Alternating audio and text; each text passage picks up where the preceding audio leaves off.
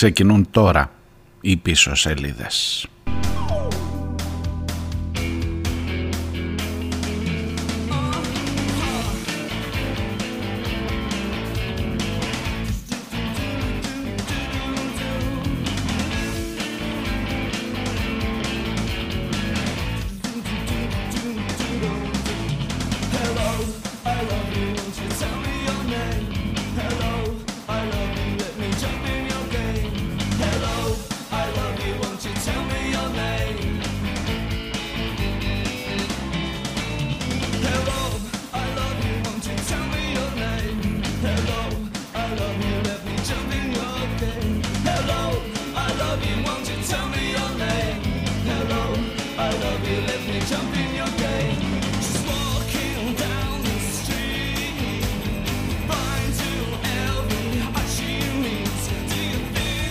Καλημέρα, καλημέρα, καλώς τους, καλώς ήρθατε. Παρασκευή 9 ο μήνας.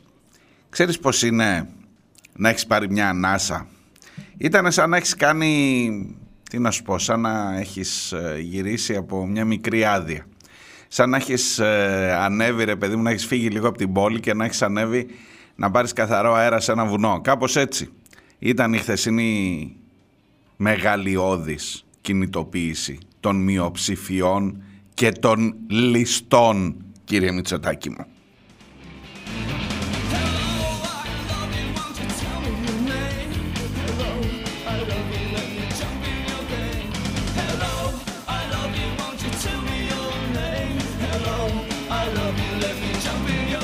Φτάνει; Όχι, δεν φτάνει. Δεν φτάνει. Την πήρες στην ανάσα για να ξαναβουτήξεις μέσα. Είναι σαν να βγάζεις λίγο το κεφάλι και μετά να ξαναρχίσεις να δεις τι έχεις μπροστά. Αλλά, αλλά, ε τώρα θα μου δώσεις το δικαίωμα. Θα μου δώσεις ακόμα και εσύ μικρέ, νοικοκυρέ, ε, τι να σου πω τώρα που λες έλα μωρέ τώρα δεν αλλάζει τίποτα. Θα μου δώσεις το δικαίωμα να έρθω λίγο πιο χαρούμενος. Λίγο μωρέ, μια σταλιά, μια σταλιά. Θα μου δώσεις το δικαίωμα να κάνω αυτά τα ηρωνικά σχολιάκια. Ε, για μειοψηφίες μπόλικη ήταν Μπόλικη ήταν. Για, για, για, για, για πώς το λένε, για, όχι, ε, πώς έχει πει να δεις, είναι μία λέξη όχι μόνο ηχηρές, αλλά και έτσι φασαριόζικες, φασαρία κάνουνε. Α, να το παραδεχτώ, ότι φασαρία κάνουνε και με το παραπάνω. Αλλά για μειοψηφία δεν τους λες και λίγους.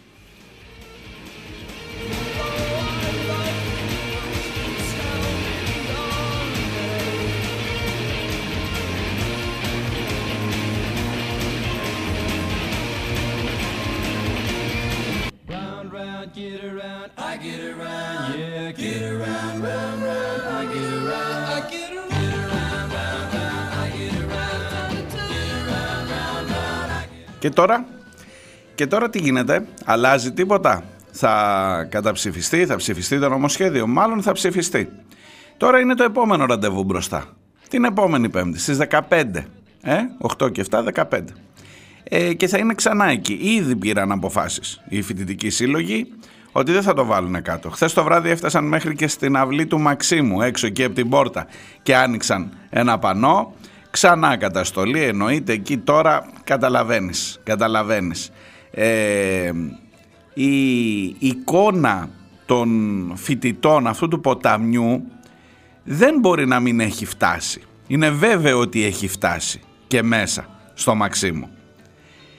Εκείνο που απορώ λιγάκι είναι αν έχει φτάσει στους άλλους στην αντιπολίτευση. Ξέρεις, ασκείται, όλα θα έχουν σημασία. Ναι, η κυβέρνηση μόνη της έχει την πλειοψηφία να το περάσει. Έχει, 158. Ε, τόσο δεν είναι, κάνω λάθος. Λοιπόν, τους βάζεις κάτω, είναι παραπάνω από τους, όλους τους υπόλοιπους, σας νικάμε. Τελειώσαμε. Έχει όμως μια σημασία. Εκεί ρε παιδιά κόμματα της αντιπολίτευσης, ένα πασόκ, ακούτε τίποτα. Ακούτε, βλέπετε αυτόν τον κόσμο. Κάτω. Βλέπετε, συμβαίνει κάτι στην πόλη.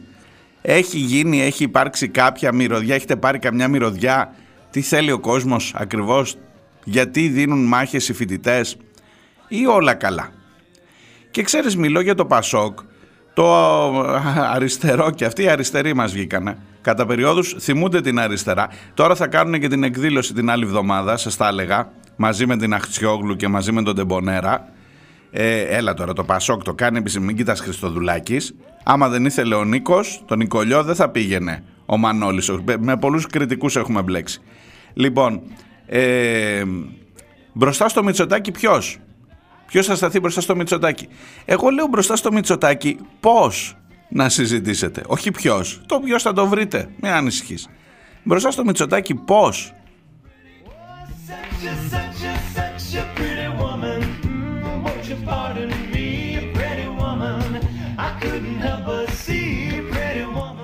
Είμαι ο Μάριος Διονέλης, ακούτε πίσω σελίδες της Παρασκευής. Πήρα τα μηνύματά σας και με την δική σας, ε, με, με θάρρος από αυτά, από τα δικά σας μηνύματα λέω ότι πήραμε μια ανάσα, είναι συλλογικό, είναι μερικές μέρες ρε παιδί μου που νιώθεις μια μικρή ανάταση, τουλάχιστον να το χαρείς για τα παιδιά μας. Βλέπω τις ε, ε, αποκρίσεις σας σε όλα αυτά τα παιδιά που χθες πέρασαν εδώ από τις πίσω σελίδες ε, μιλώντας, μεταφέροντας τον παλμό από τις κινητοποιήσεις αυτές. Και είναι πάρα πολύ θετικό. Την πήραμε την ανάσα, πάμε να δούμε αν μας δίνει λίγο, λίγα εφόδια να παλέψουμε άλλη μια εβδομάδα παρακάτω. Γιατί έτσι το πάμε εβδομάδα τη εβδομάδα. Κάπως έτσι το νιώθω εγώ τουλάχιστον.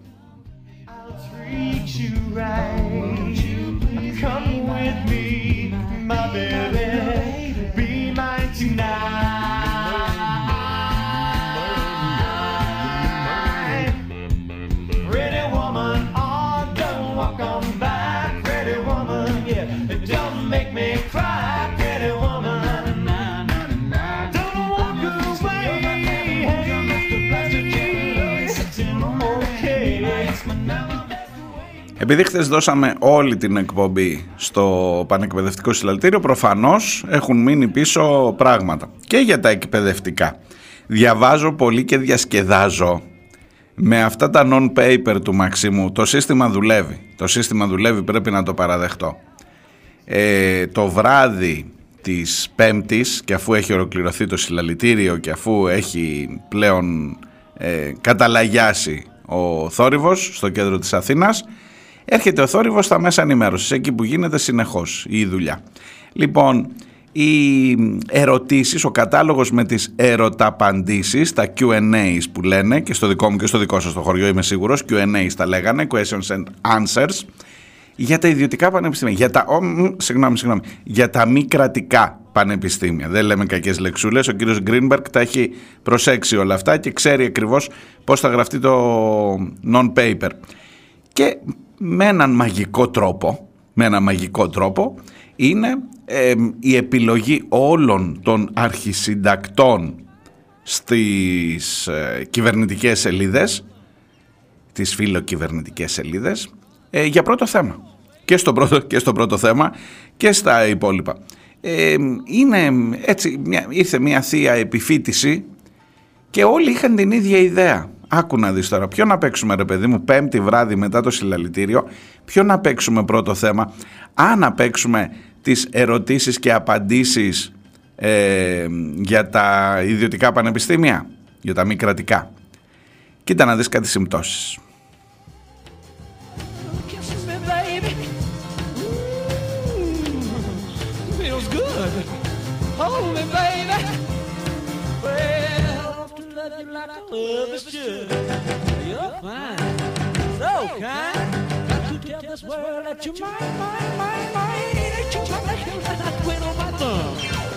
Και δεν ήταν και λίγε, 41 ζωή να έχουν. Έκατσαν, δουλέψαν υπερορίες, βάρδιες στο Μαξίμου. 41 ε, ερωτήσεις και απαντήσεις για τα κριτήρια και τις προϋποθέσεις που θα λειτουργήσουν τα μη κρατικά πανεπιστήμια. Αυτό ήταν χθε βράδυ παντού. Λοιπόν, θα σας διαβάσω μερικά. Έχει ενδιαφέρον, έχει ενδιαφέρον γιατί όταν αρχίζεις, ειδικά αν αρχίζεις να εκτίθεσαι, όσο και να το χτενίσεις το κείμενο, μερικά διαμαντάκια θα παραμείνουν. Γιατί δεν μπορείς και να τα κρύψεις για το τι ακριβώς σκοπούς έχεις.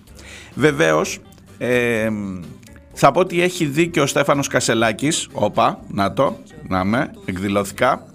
Όχι, έχει δίκιο στο TikTok αυτό που έκανε, ε, υπήρξε λέει πιο σημαντική είδηση των τελευταίων ημερών την οποία δεν τη μάθατε ποτέ. Δεν τη μάθατε ποτέ, ναι, ενώ για το ψήφισμα του Ευρωκοινοβουλίου, Ευρωκοινοβουλίου για το κράτος δικαίου στην Ελλάδα.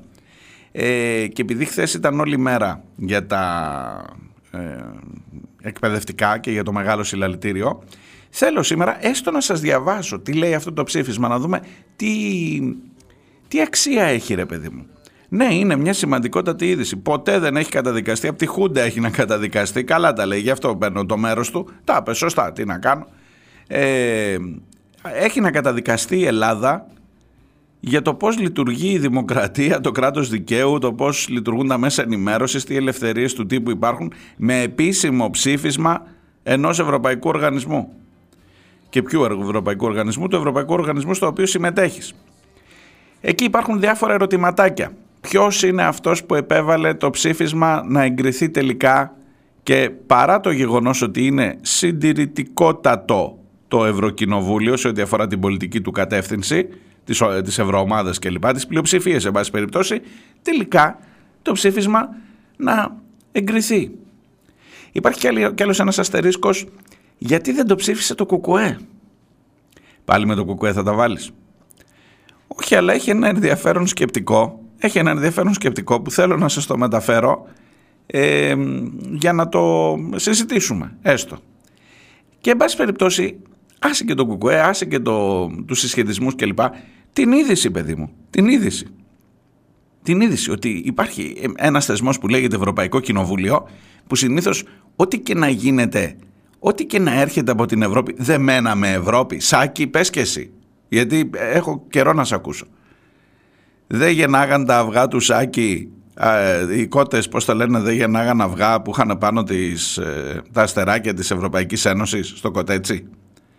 Δεν είμαστε στην Ευρώπη, δεν είμαστε ε, ό,τι και να υποθεί, δεν είναι το σπίτι μας, το κοινό, η αλληλεγγύη. Τώρα που μας ξεχέζουν, συγγνώμη τώρα, τώρα που μας, λένε, μας τα λένε ένα χεράκι, τώρα δεν μένουμε Ευρώπη. Παιδιά, αυτός ο κύριος εκεί με το άπερελ, αν θυμάστε, άπερελ δεν το λένε αυτό, δεν πίνω και... Λοιπόν, με το ποτήρι, το κολονάτο, ε, έχει κάμια γνώμη, ας πούμε, που θα ήθελα έτσι κάπου ρε παιδί μου να, να τον δω. Δεν ξέρω, υπάρχει, ζει ακόμα άνθρωπος, δεν ξέρω, αν καλά να είναι, να πίνει τα ποτάκια του, που κατέβηκε εκεί στην πορεία τότε το 15 στη συγκέντρωση για το ναι. Τώρα που η Ευρώπη λέει ότι, θα σας πω παρακάτω, μας αφορά, σε πειράζει, σε ενοχλεί, σε ενδιαφέρει, έστω σε ενδιαφέρει. Καταρχάς δεν παίζεις στις ειδήσεις. Δεν παίζεις στις ειδήσεις.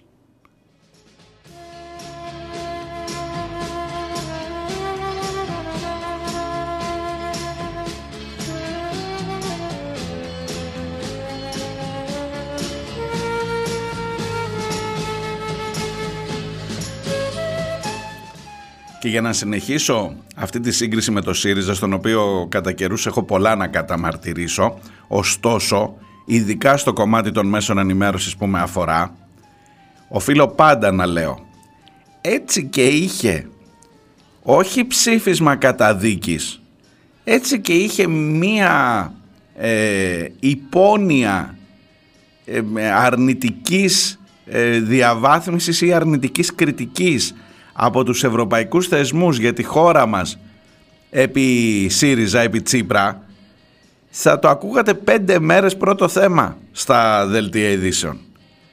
Και το, να τι έγραψε ο ξένος τύπος και να η κάθε φυλάδα οπουδήποτε που ξαφνικά αποκτά πολύ μεγαλύτερη σημασία αν το έγραψε η Bild, η Tade, η Süddeutsche Zeitung όπως τη λένε Λοιπόν, συγγνώμη για το φυλάδα. Σοβαρές εφημερίδες είναι καλά για την Bild, έχω μερικές. Αλλά, εν πάση περιπτώσει, οτιδήποτε γραφτεί σε ξένο τύπο, αρνητικό, γιατί ακόμα και ένα μονόστιλο, μια ανθυποπαράγραφος, γινόταν πρώτο θέμα. Τώρα έχεις στο Ευρωκοινοβούλιο να λέει ότι η Ελλάδα δεν είναι ένα κράτος δικαίου, δεν ισχύει κράτος δικαίου στην Ελλάδα, υπάρχουν πάρα πολλά θολά σημεία, σκοτεινά σημεία, ακόμα και με την οικογένεια του Πρωθυπουργού εμπλεκόμενη, δεν το λέω εγώ. Λέει συνεργάτες στενοί του Πρωθυπουργού και οικογενειακά και συγγενικά του πρόσωπα. Θα σας το διαβάσω παρακάτω. Και δεν τρέχει τίποτα, παιδιά, δεν τρέχει κάστανο. Λοιπόν, ε, ένα, ένα τέτοιο να το δώσουμε. Ξαφνικά μου βγήκε ένα φιλοσυριζαϊκό, αλλά ειδικά στο πώς αντιμετωπίσαν τα μέσα ενημέρωσης την κυβέρνηση εκείνη που έκανε, αναγκάστηκε τελικά να κάνει κολοτούμπα, ξεκάθαρη και να προδώσει, βαριές λέξεις λέω, το ξέρω, το δημοψήφισμα, αλλά κρατήστε λίγο, αν θυμάστε ακόμα και αν δεν έχουμε μνήμη χρυσόψαρους σε, εκείνη την, σε, σε τούτη τη χώρα, τι γινόταν εκείνη την περίοδο με την κάθε δήλωση του τελευταίου Ευρωπαίου αξιωματούχου και πώς έπαιζε στα κανάλια και τι γίνεται σήμερα για το ψήφισμα του Ευρωκοινοβουλίου που δεν ξέρω τι άλλο πρέπει να σου πούν ότι αυτή η χώρα εδώ δεν. Αυτή η χώρα μοιάζει με τον Όρμπαν στην Ουγγαρία. Μόνο αυτό δεν λένε. Ότι τα, τα, δεν λένε το όνομα του Όρμπαν αλλά οι συνθήκες οι οποίες επικρατούν στην Ουγγαρία που ήδη έχουν ξεκινήσει ακόμα και κυρώσεις και οικονομικά ζητήματα η Ευρώπη τα βλέπει, υποτίθεται, τα βλέπει το κοινό μας σπίτι, είσαι στην ίδια κατηγορία πια.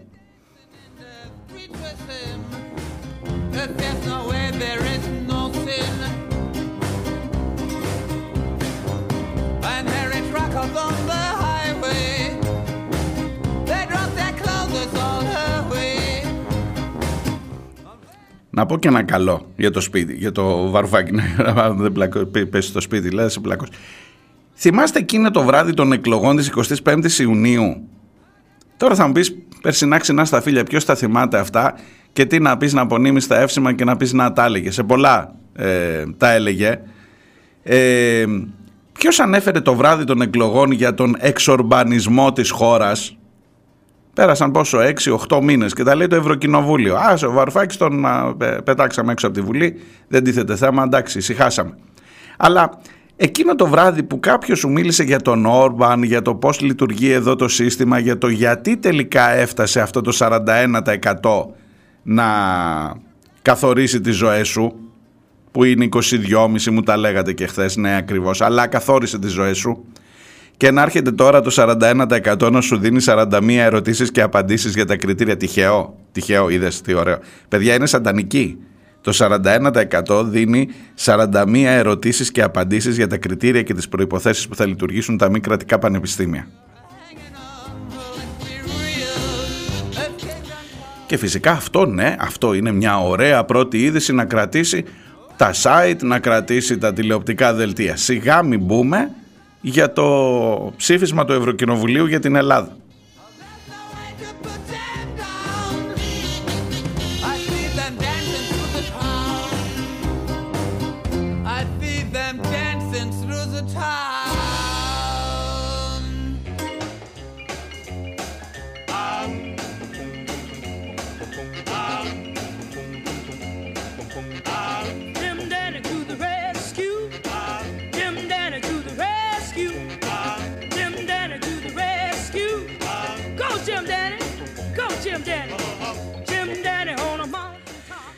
Καλώς τους στο chat όλους σας. Φιλία καλημέρα. Ντάνιελ, Άντζη, νούμερο 8, Αναστάση, Θειασίση, όλοι παρέα εδώ, παρόντες και παρούσες.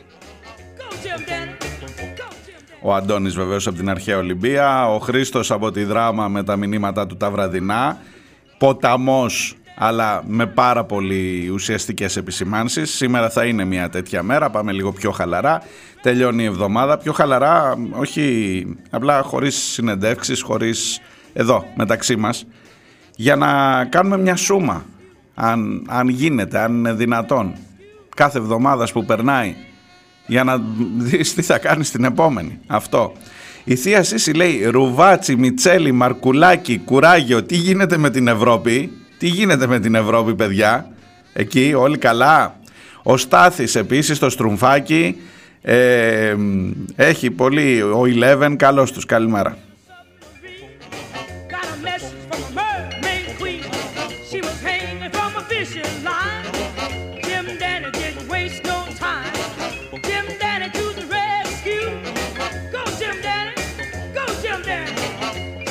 Και ο Eleven λέει και εγώ παρόν, σαν τον Κουκουέ στην, στο ψήφισμα στην Ευρωβουλή. Κάτσε βρε Eleven να το συζητήσουμε αυτό ή μάλλον όχι δεν θα ξεκινήσω από το Κουκουέ, πιο μετά, πιο μετά. Δεν είναι το μεγαλύτερο πρόβλημα σε ό,τι αφορά αυτό το ψήφισμα, είναι πρόβλημα η στάση του. Η οποία στάση επίσης καθορίστηκε από το ζήτημα του γάμου των ομόφυλων ζευγαριών. Έχουν τρελαθεί με αυτό το ζήτημα, έτσι. Δηλαδή, λες και θέλουν να, βάλουν, να βγάλουν τα μάτια τους μόνοι τους, πάνω που ανεβαίνεις, πάνω που πας καλά. Όχι να το δω λίγο από τη δική σου πλευρά, εκλογικά, ρε παιδί μου. Έτσι μπήσε στις εκλογές, είδες, βγήκες και στους δρόμους, πανηγύρισες, έβγαλες τις κόκκινες σημαίες, επειδή πήρες 1-2% παραπάνω. Ε, Και από εκεί και πέρα ξεκινάς να βγάλεις τα μάτια σου. Ξεκινάς να βγάλεις τα μάτια σου. Με το γάμο των ομόφυλων ζευγαριών. Βρε παιδί μου, άνοιξε λίγο, άνοιξε λίγο, δες παρακάτω τι γίνεται. Τίποτα. Και τώρα εξ αυτού του λόγου δεν ψήφισαν το καταδικαστικό για την Ελλάδα ψήφισμα για το κράτος δικαίου, για το κράτος Μητσοτάκη στην ουσία. Επειδή μέσα στο ψήφισμα ή επειδή η Ευρωπαϊκή Ένωση αναγνωρίζει ότι ο Μητσοτάκης κάνει ένα βήμα θετικό προς, το, προς τα ανθρώπινα δικαιώματα και άρα αφού λέει αυτό μέσα εμείς δεν έχουμε να ψηφίσουμε τίποτα. Πάτε καλά σύντροφοι.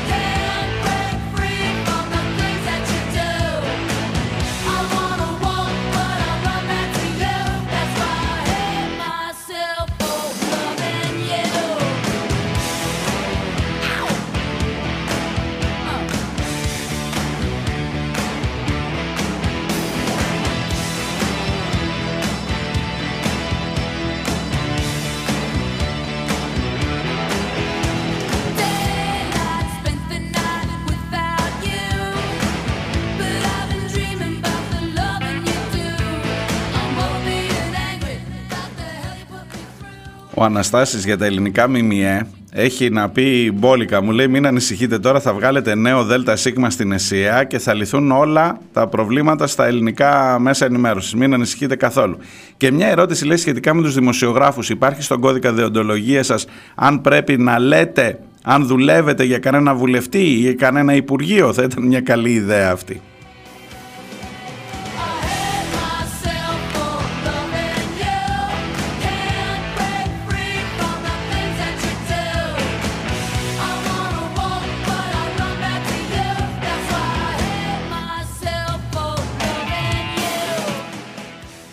Και λίγο ακόμα πιο πέρα από τα ψηφίσματα και από τα μεγάλα θέματα, φυσικά το αγροτικό στην ατζέντα. Κρατήστε την ημέρα Τρίτη της επόμενης εβδομάδας, θα γίνει λέει συνάντηση, εκεί θα κρυθούν όλα με τον Κυριάκο Μητσοτάκη και τους αγρότες. Στους αγρότες τους οποίους τους πάνε λάουλα όπως βλέπετε και μασάζ γιατί ξέρουν ότι εκεί μπορεί να πονέσει ακόμα περισσότερο, αλλά δεν φαίνεται να πιάνει το μασάζ μέχρι τώρα. Κρατήστε επίσης την ιστορία που έρχεται από το παιδόν Αγία Σοφία ότι σταματούν τα τακτικά χειρουργία για τα παιδιά γιατί δεν υπάρχει αναισθησιολόγος και θα γίνονται μόνο τα επίγοντα χειρουργία αν χτυπήσει ένα παιδί, αν χτυπά ξύλο, αν υπάρχει οτιδήποτε που να χρήζει όμως άμεσης ανάγκης, άμεσο, άμεσου ε, χειρουργείου και όλα τα άλλα τακτικά σταματούν. Σήμερα βγήκε πρωί-πρωί ο Άδωνης, ο Υπουργός Υγείας να πει ότι όχι δεν είναι έτσι, θα τη βρούμε τη λύση μέσα στη μέρα, θα υπάρξουν ανακοινώσεις, θα βρούμε έναν αναισθησιολόγο. Μπορεί να βρούμε έναν, λέω εγώ, μια ιδέα, να του δώσουμε 120 ευρώ τη μέρα, τι λέτε κι εσείς, και 1500 ευρώ στην οικογένειά του, αντί να, να βγάλουμε ένα ναύτη, λέω εγώ, από τη φρεγάτα Ήδρα και να πάρουμε έναν αναισθησιολόγο με αυτά τα λεφτά. Θα το λύσουμε έτσι, κύριε Άδωνη, το πρόβλημα. Ε, πάντως, γι' αυτό σου είπα, πάρε την ανάσα, πάρε την ανάσα, αλλά μην νομίζεις ότι, να δούμε πόσο, πάρε μια μεγάλη μεγάλη βαθιά, να σε κρατήσει όσο γίνεται περισσότερο, μέχρι να είναι μπροστά η επόμενη αφορμή, η επόμενη ευκαιρία. Λοιπόν, διάλειμμα, τα λέμε σε λιγάκι.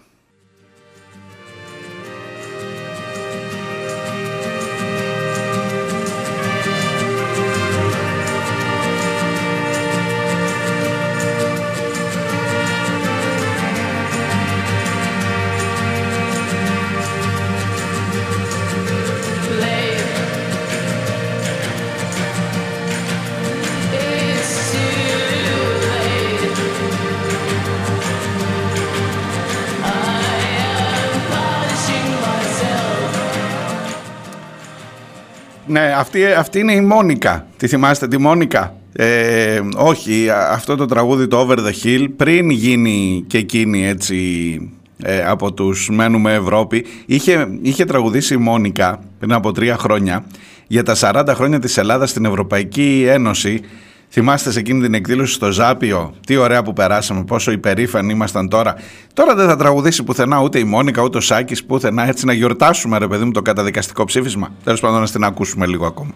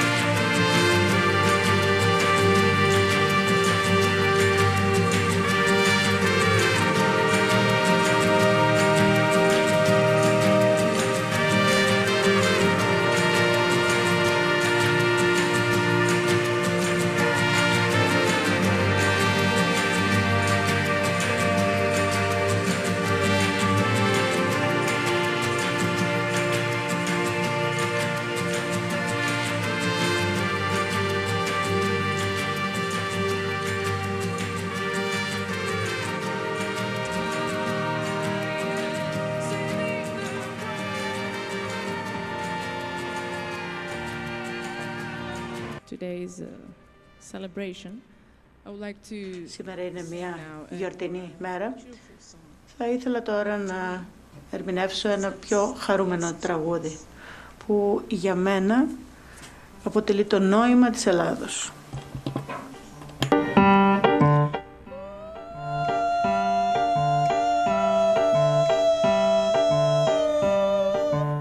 Ακούτε το νόημα της Ελλάδας τώρα, έτσι, να ξέρετε. Όχι, θα το βάλω δίπλα-δίπλα με το ψήφισμα. Κάτσε να, κάτσε να τα δώσει όλα.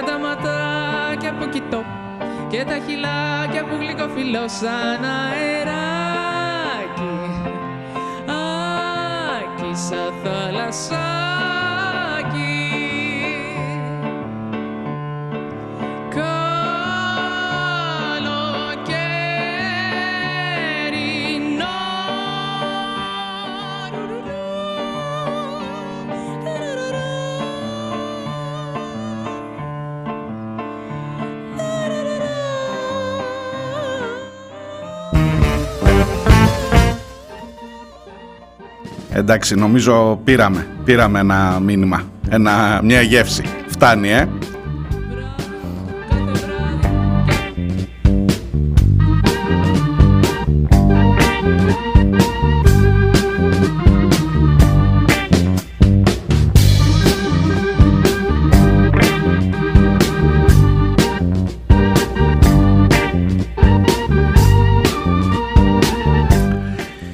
Όχι, ήταν από τις ε, στιγμές που η χώρα ένιωσε μια ανάταση, θυμάστε, έστω και μεθοδευμένη, για τα 40 χρόνια μας στην Ευρωπαϊκή Ένωση, για το πόσο έτσι σφιχτά είμαστε δεμένοι με τους ευρωπαϊκούς θεσμούς, για το πόσο ε, κομμάτι ε, κεφαλαιόδες της ευρωπαϊκής οικογένειας είναι η Ελλάδα, η Ελλάδα που γέννησε τη δημοκρατία, ε, φεύγεις ξανά έρχεσαι, εγώ σε συγχωρώ συνέχεια, συμβολικό δεν λέω, συμβολικό το ότι έχεις ανεχτεί σε αυτή τη χώρα, το τραγουδάκι της Μόνικα τότε. Εν πάση περιπτώσει φτάσαμε εδώ σήμερα, αυτοί οι θεσμοί που τους ε, ε, δοξάζουμε, να έρχονται και να σου λένε ότι κάτι δεν πάει καλά σε αυτήν εδώ τη χώρα, την υπέροχη που γέννησε τη δημοκρατία. Τώρα ούτε μόνοι τραγουδάνε, ούτε ο Σάκης βγήκε πουθενά να μιλήσει γι' αυτό. Θα μου πεις το χαμηλώνεις, το χαμηλώνεις, εδώ τα θέματα είναι πολύ σοβαρά. Ξέρεις κάτι, καμιά φορά, επειδή η τρέλα που πουλάνε σε απευθεία σύνδεση, όλες οι κοινωνικές ομάδες είναι με το ναι, θυμάστε κυρία Σαράφογλου, μα όλες οι κοινωνικές ομάδες είναι με το ναι.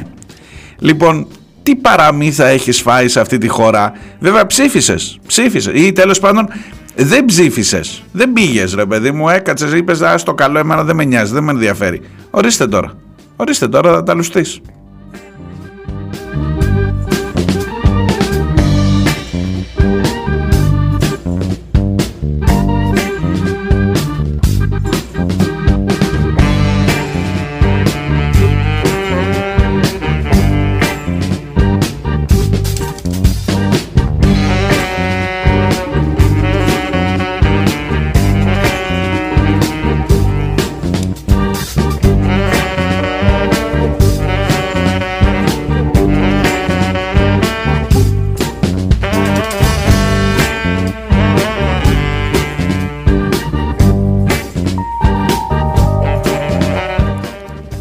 Αν είχατε αγωνία τι κάνανε οι ευρωβουλευτές οι δικοί μας, να ξέρετε ότι η Εύα Καηλή δεν το ψήφισε το ψήφισμα για το κράτος δικαίου στην Ελλάδα. Τα βρίσκει όλα καλά.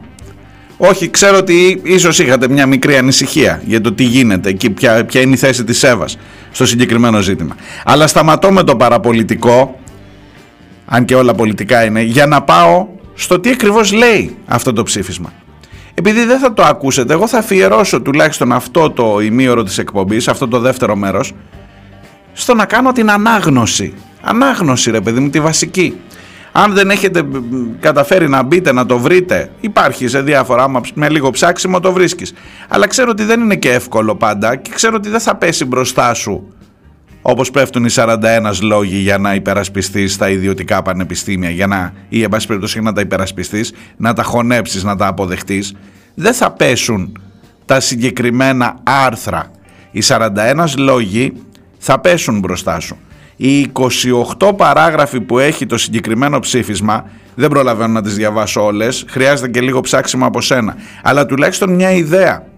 Να ο Στάθης για παράδειγμα λέει πέρα από τα θέματα των δημοσιογράφων, του Predator, της, των παρακολουθήσεων, υπάρχει και ένα πολύ σοβαρό ζητηματάκι οικονομικό για το πόσο φτάνουν οι πόροι της Ευρωπαϊκής Ένωσης, πόσο διαχέονται συνολικά στην κοινωνία κανονικά θα έπρεπε να γελάμε με τρανταχτά γέλια στάθη και εσύ και εγώ. Θα το διαβάσω παρακάτω. Γιατί προφανώς και αυτό είναι σημαντικό ζήτημα και στο σε ποιες τσέπες καταλήγουν. Αυτό λέει στην ουσία το ψήφισμα. Σε ποιες ε, τσέπες καταλήγουν τα ευρωπαϊκά κονδύλια. Αλλά κάτσε να τα πάρουμε από την αρχή.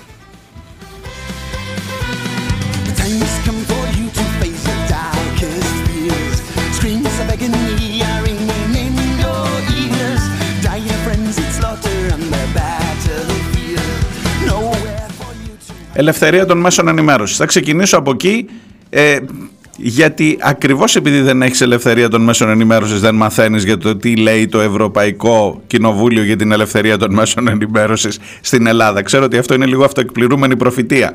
Ε, Εξετάζοντας λέει τα θέματα πολυφωνίας των μέσων ενημέρωσης και ασφάλειας των δημοσιογράφων, το Ευρωπαϊκό Κοινοβούλιο διαμαρτύρεται για την έλλειψη προόδου στις έρευνες για τη δολοφονία του Γιώργου Καραϊβάζ, για παράδειγμα, τον Απρίλιο του 2021. Εκφράζουν έντονη ανησυχία οι ευρωβουλευτές για το γεγονός ότι οι δημοσιογράφοι αντιμετωπίζουν σωματικές απειλές και λεκτικές επιθέσεις προερχόμενες μεταξύ άλλων και από υψηλόβαθμους πολιτικούς, παραβιάσεις της ιδιωτικής τους ζωής με κατασκοπευτικό λογισμικό και καταχρηστικές αγωγές, κύριε Γρηγοριάδη, ακούτε, συμπεριλαμβανομένων, κύριε Δημητριάδης, συγγνώμη, Γρηγόρης Δημητριάδης, συμπεριλαμβανομένων αυτών που προέρχονται από ανθρώπους του περιβάλλοντος του Πρωθυπουργού. Να το ναι. Δεν το λέω εγώ που να πάρει ευχή. Δεν το λέει η εφημερίδα των συντακτών που έχει φάει μια αγωγή. Ούτε το TVXS, γιατί δεν έφαγε μόνο συντακτών. Ε, από τον Δημητριάδη. Το λέει το Ευρωπαϊκό Κοινοβούλιο. 330 ψήφοι υπέρ του ψηφίσματος, 254 κατά και 26 αποχές. Ακούτε. Εκεί στο Μαξίμου ακούτε. Τους φοιτητές που πήγαν και άνοιξαν πανό εχθές τους μαζέψατε γρήγορα. Το χαρτί αυτό, το, τα 28 άρθρα αυτά θα τα μαζέψετε γρήγορα γρήγορα. Θα φροντίσουν τα μέσα, τα παπαγαλάκια. Το συνάφι το δικό μου. Μπορεί να κρυφτεί όλο αυτό κάτω από το χαλί.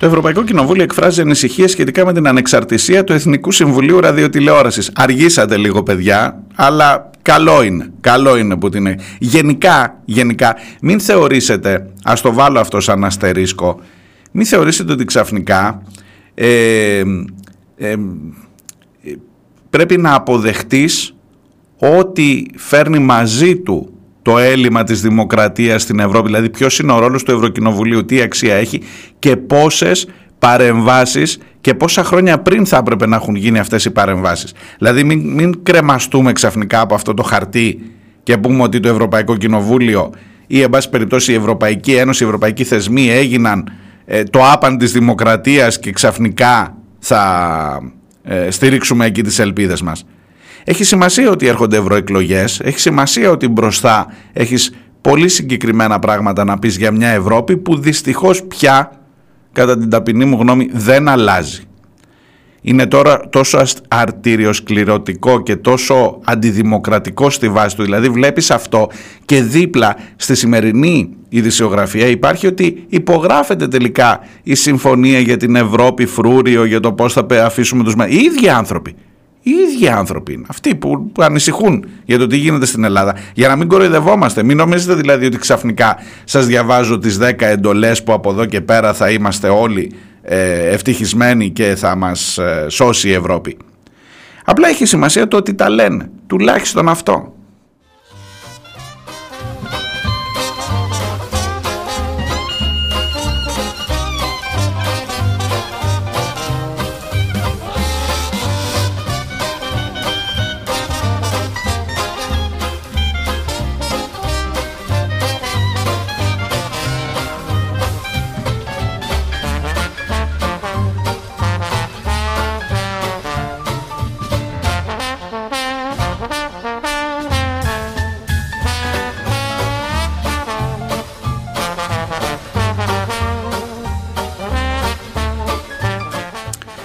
Επίσης στο Ευρωπαϊκό Κοινοβούλιο συνεχίζω ε, διαβάζοντας τουλάχιστον σε τίτλους γιατί σας είπα ένα αρκετά μεγάλο κείμενο αλλά τουλάχιστον τα, τα bullets για να συνεννοούμαστε. Η συγκέντρωση των μέσων ενημέρωσης στα χέρια των ολιγαρχών. Η κατανομή των κρατικών επιδοτήσεων επίσης ένα πολύ συγκεκριμένο ζήτημα. Επίσης ε, οι ρυθμιστικές αρχές των μέσων ενημέρωσης για το εσουρού που σας έλεγα, το γεγονός ότι δεν διαθέτει ούτε καν πόρους για να μπορεί να ελέγξει τι ακριβώς συμβαίνει στην τηλεόραση. Δηλαδή όταν φτάνεις να πεις πόσο παίζει το κάθε κόμμα, η κάθε φωνή ρε παιδί μου, πόσο ακούγεται, πόσο, έχεις, πόσο ήταν χθες, 20.000 οι φοιτητές, 25, μπορεί να ήταν και παραπάνω. Λοιπόν, είναι αυτό ένα ζήτημα που πρέπει να καταλάβει μέρος του δελτίου ειδήσεων, του τηλεοπτικού δελτίου ειδήσεων σε μια δημόσια συχνότητα άσχετα από το ποιος έχει την ιδιοκτησία αυτού του μέσου.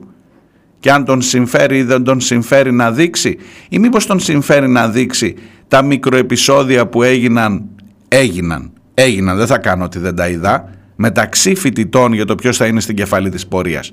Μην με βάλετε να σχολιάσω, δεν θα έχω να πω θετικά πράγματα και δεν νομίζω να περιμένατε από μένα κάτι τέτοιο. Ε, είναι όμως αυτό το ζήτημα το οποίο γι' αυτό θα κάνεις θέμα στο δελτίο ειδήσεων. Σε εκείνη τη μισή μία ώρα που, σου, που προβλέπεται για τον χρόνο του δελτίου ειδήσεων, πόσος χρόνος αφιερώθηκε, δεν σου λέω στην ίδια την έκθεση που ε, λέει για σένα, για το πώς, πόσο στρεβλά λειτουργείς, δεν περιμένω τέτοιες ε, ε, γαλαντομίες. Για το πόσο χώρο θα πάρει μια μεγαλειώδης συγκέντρωση φοιτητών και της εκπαιδευτικής κοινότητας γιατί δεν ήταν μόνο φοιτητές και οι καθηγητές τους και εργαζόμενοι και σωματεία και φορείς πολιτικοί, κοινωνικοί. Πόσο είναι, έχεις έναν κόσμο στο δρόμο σε μία από τις μεγαλύτερες εκπαιδευτικές κινητοποίησεις των τελευταίων δέκα ετών τουλάχιστον πόσο χώρο πιάνει αυτό στο δελτίο ειδήσεων; Και αν το Εσουρού ήταν εκεί για να ελέγχει, πόσο παίξατε από αυτό ρε, έλα εδώ κύριε αρχισυντάκτα μου, πόσο χώρο, έχεις, έχεις κάποια δεδομένα, έχεις κάποιες υποχρεώσεις, είσαι σε μια δημόσια συχνότητα ή κάνεις ό,τι γουστάρεις. Δεν έχουμε πόρους προσωπικό, δεν έχουμε τεχνικά μέσα, δεν έχουμε δηλαδή έναν άνθρωπο να τον βάλουμε να βλέπει και να καταγράφει, άσε που γίνονται και με μηχανάκια πια αυτά, και να καταγράφει πόσο χρόνο πήρε το κάθε θέμα στο δελτίο ειδήσεων στα 5, 6, 7 πόσα είναι τα κανάλια.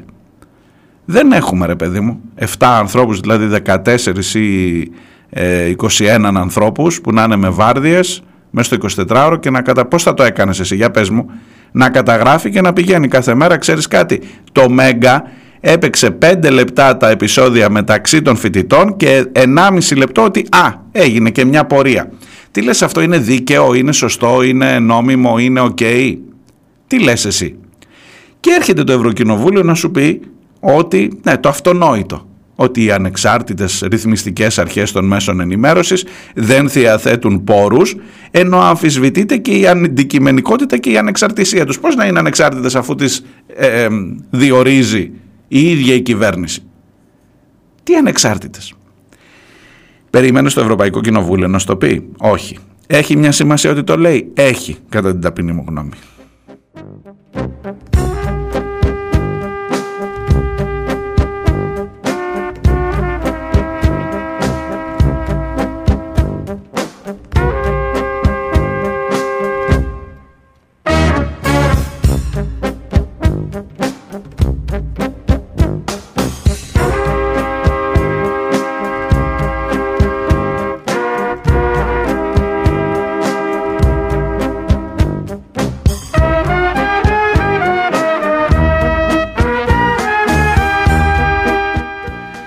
Για πάμε λίγο στο Predator.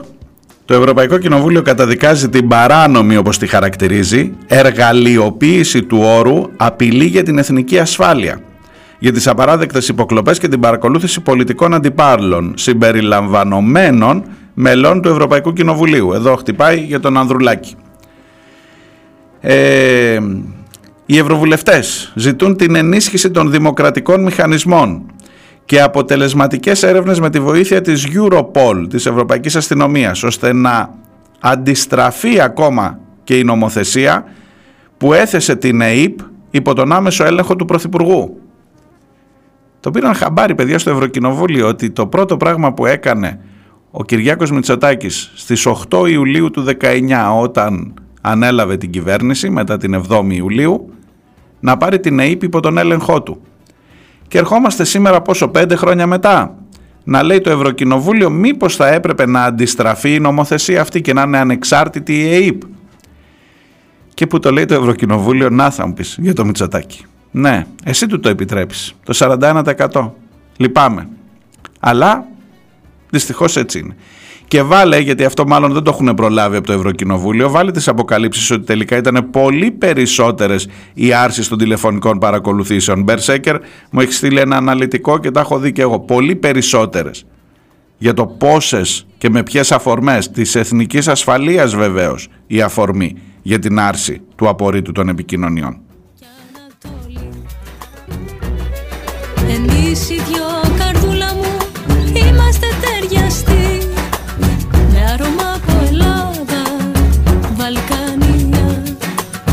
Δύση και Ανατολή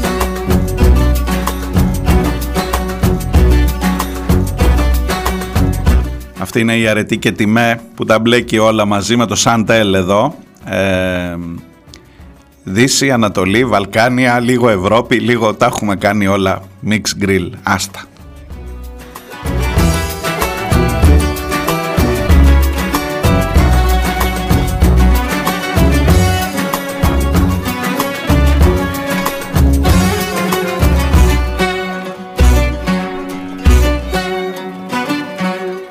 Is it the spirit and the beauty that makes me feel seriously the flavor of a pleasant duty? No monotony. You walk around, create a sound, writing notes to me. Is it the magic and the beauty? Just be good to me.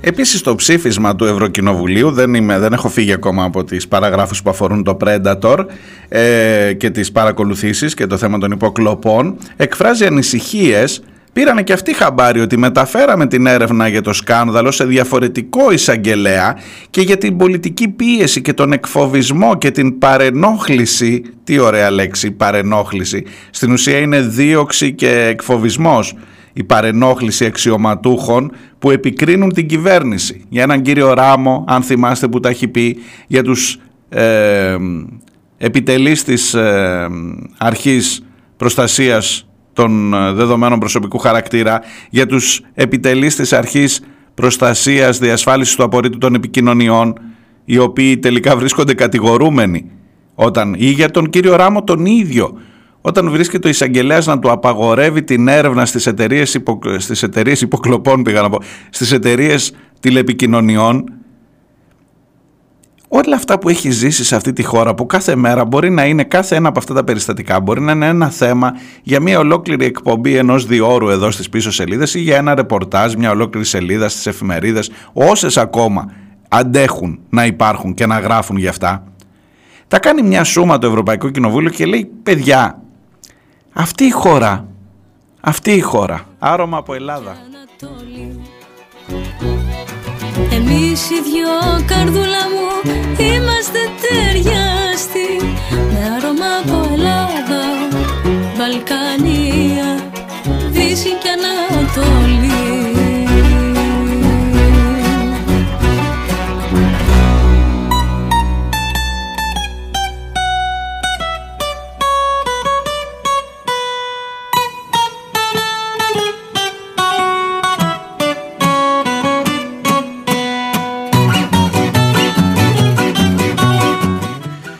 Όταν γυρίσουμε στη δεύτερη ώρα, ε, θα σας πω ιδιαίτερα και για το ζήτημα της μεταχείρισης των μεταναστών, pushbacks, you have not been to Samos, θα θυμάστε αυτά. Θα σας πω επίσης για συγκεκριμένους ανθρώπους, μάλιστα υπάρχει το όνομα ενός ανθρώπου, ε, θα, προσπαθήσω, θα προσπαθήσω να μιλήσω μαζί του. Σε αυτή την έκθεση υπάρχει το όνομα ενός ανθρώπου, ενός ε, ακτιβιστή, ενός, ε, ε, ενός ανθρώπου που έχει δώσει πολύ ε, πολύ μεγάλες μάχες για το πώς λειτουργεί το κράτος δικαίου σε αυτήν εδώ τη χώρα, για τα ανθρώπινα δικαιώματα και μάλιστα αναφέρεται ονομαστικά. Μιλώ για τον κύριο Παναγιώτη Δημητρά, ε, όπου στο συγκεκριμένο ψήφισμα θα σας διαβάσω την παράγραφο αυτή γιατί έχει ενδιαφέρον ειδικά και το ότι φτάνει μία, εκτός από τον Γιώργο Καραϊβάζ, εκτός από την, ε, τις υποθέσεις των, τον ε, κύριο Δημητριάδη, αναφέρεται και ένα όνομα που έχει συγκεκριμένες ε, διαστάσεις η παρουσία του ονόματος αυτού μέσα στην έκθεση. Διάλειμμα μικρό ακόμα, ένα και έρχομαι.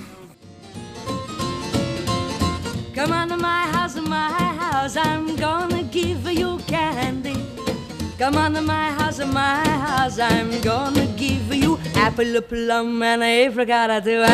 Come on to my house, my house, come on. Come on. Ακούτε πίσω σελίδες. Είμαστε στην Παρασκευή, τελευταία μέρα της εβδομάδας, 9 ο Φλεβάρης. Βλέπω τα μηνύματά σας. Προσπαθώ να διαβάσω όσο γίνεται μεγαλύτερο μέρος από αυτή την ε, έκθεση με τα 28 άρθρα και με τα δεδομένα που θέτει σε ό,τι αφορά τον έλεγχο που έκανε και για το επίπεδο της ε, λειτουργίας των μέσων ενημέρωσης και για το θέμα της συμπεριφοράς της μεταχείρισης των μεταναστών. Θα έρθω σε αυτό και για το ζήτημα των υποκλοπών και για το ζήτημα γενικότερα της δημοκρατίας, της γραφειοκρατίας στην Ελλάδα, του πώς ακριβώς κατανέμονται οι πόροι, μία σειρά από ζητήματα τα οποία όταν, όταν βλέπετε έναν τίτλο που λέει «Εράπισμα για την χώρα» δεν είναι για το Μητσοτάκη μόνο. Γιατί ο Μητσοτάκης, ξέρετε, δεν λειτουργεί ε, ούτε μόνος του, ούτε εν λευκό έχεις αποδεχτεί μερικά πράγματα, έχεις αποδεχτεί ότι δεν χρειάζεται να αντιδράσεις σε πολλά συγκεκριμένα ζητήματα. Έχεις αποδεχτεί ότι τι να κάνουμε, δεν γίνεται αλλιώς, δεν αλλάζει τίποτα. Ξέρω ότι μπορείς να επικαλεστείς ότι δεν είδα μπροστά μου και καμιά φοβερή εναλλακτική για να καταφέρω να τελειώνω με αυτόν. Ξέρω ότι παρόλα τα τέμπη, παρόλες τις υποκλοπές, τα ήξερες αυτά στις εκλογές δεν είχες, δεν είχες μία σοβαρή εναλλακτική. Και αυτό πρέπει να στο αναγνωρίσω. Παρ' όλα αυτά, το πράγμα χειροτερεύει και θα χειροτερέψει κι άλλο από ό,τι φαίνεται. Και τώρα έχεις και ιδιωτικά πανεπιστήμια και τώρα θα έχεις και περικοπές στην υγεία γιατί κλείνουν τα χειρουργεία στο παιδόν. Θα μου πεις τώρα συνδέεις ανώμια πράγματα; Τελικά όλα είναι ένα. Τελικά θα έχεις 8,6 δισεκατομμύρια να δαπανίσεις για F-35. Τελικά θα έχεις την δυνατότητα να επικαλεστείς τα ζητήματα εθνικής ασφαλείας ή ενδεχομένως τον πατριωτισμό για να πουλήσεις ξανά λίγο σανό στο κοινό αυτό. Ναι, συνδέονται όλα και στενοχωριέμαι πραγματικά ε, που από ένα σημείο και μετά είναι λιγάκι σαν να είμαστε σε ένα βέρτιγκο, σε ένα λίθαργο ρε παιδί μου, σαν να περιμένεις απλά το επόμενο χτύπημα. Αυτό είναι που με στενοχωρεί, αυτό είναι που σε παίρνει από κάτω, σε βάζει από κάτω, όπως και να το κάνεις.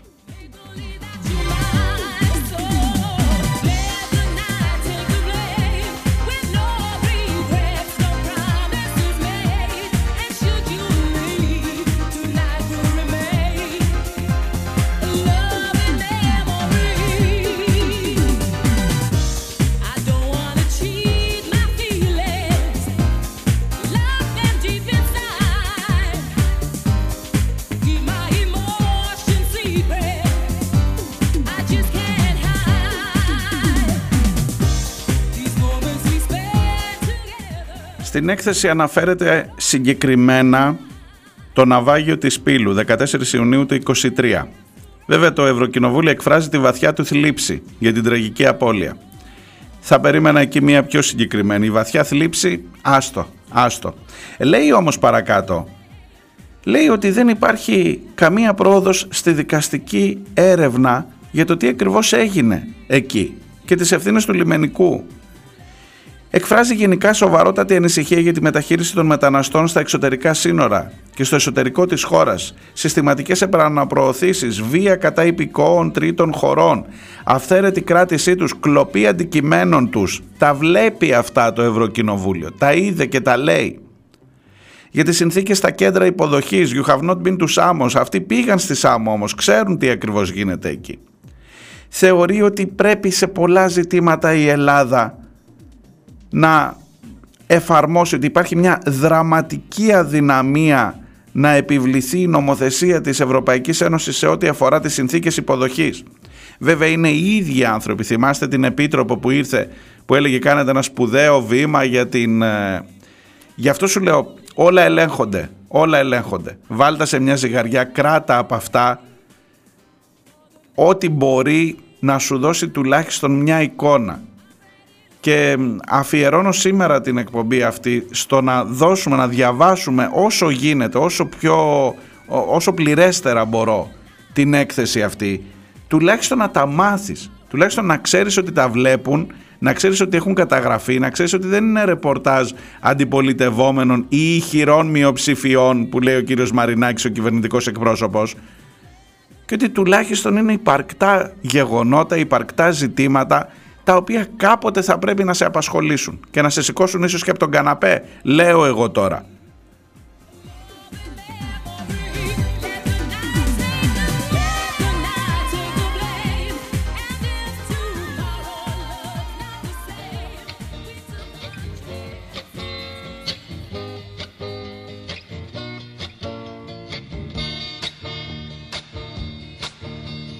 Woman, please be gone.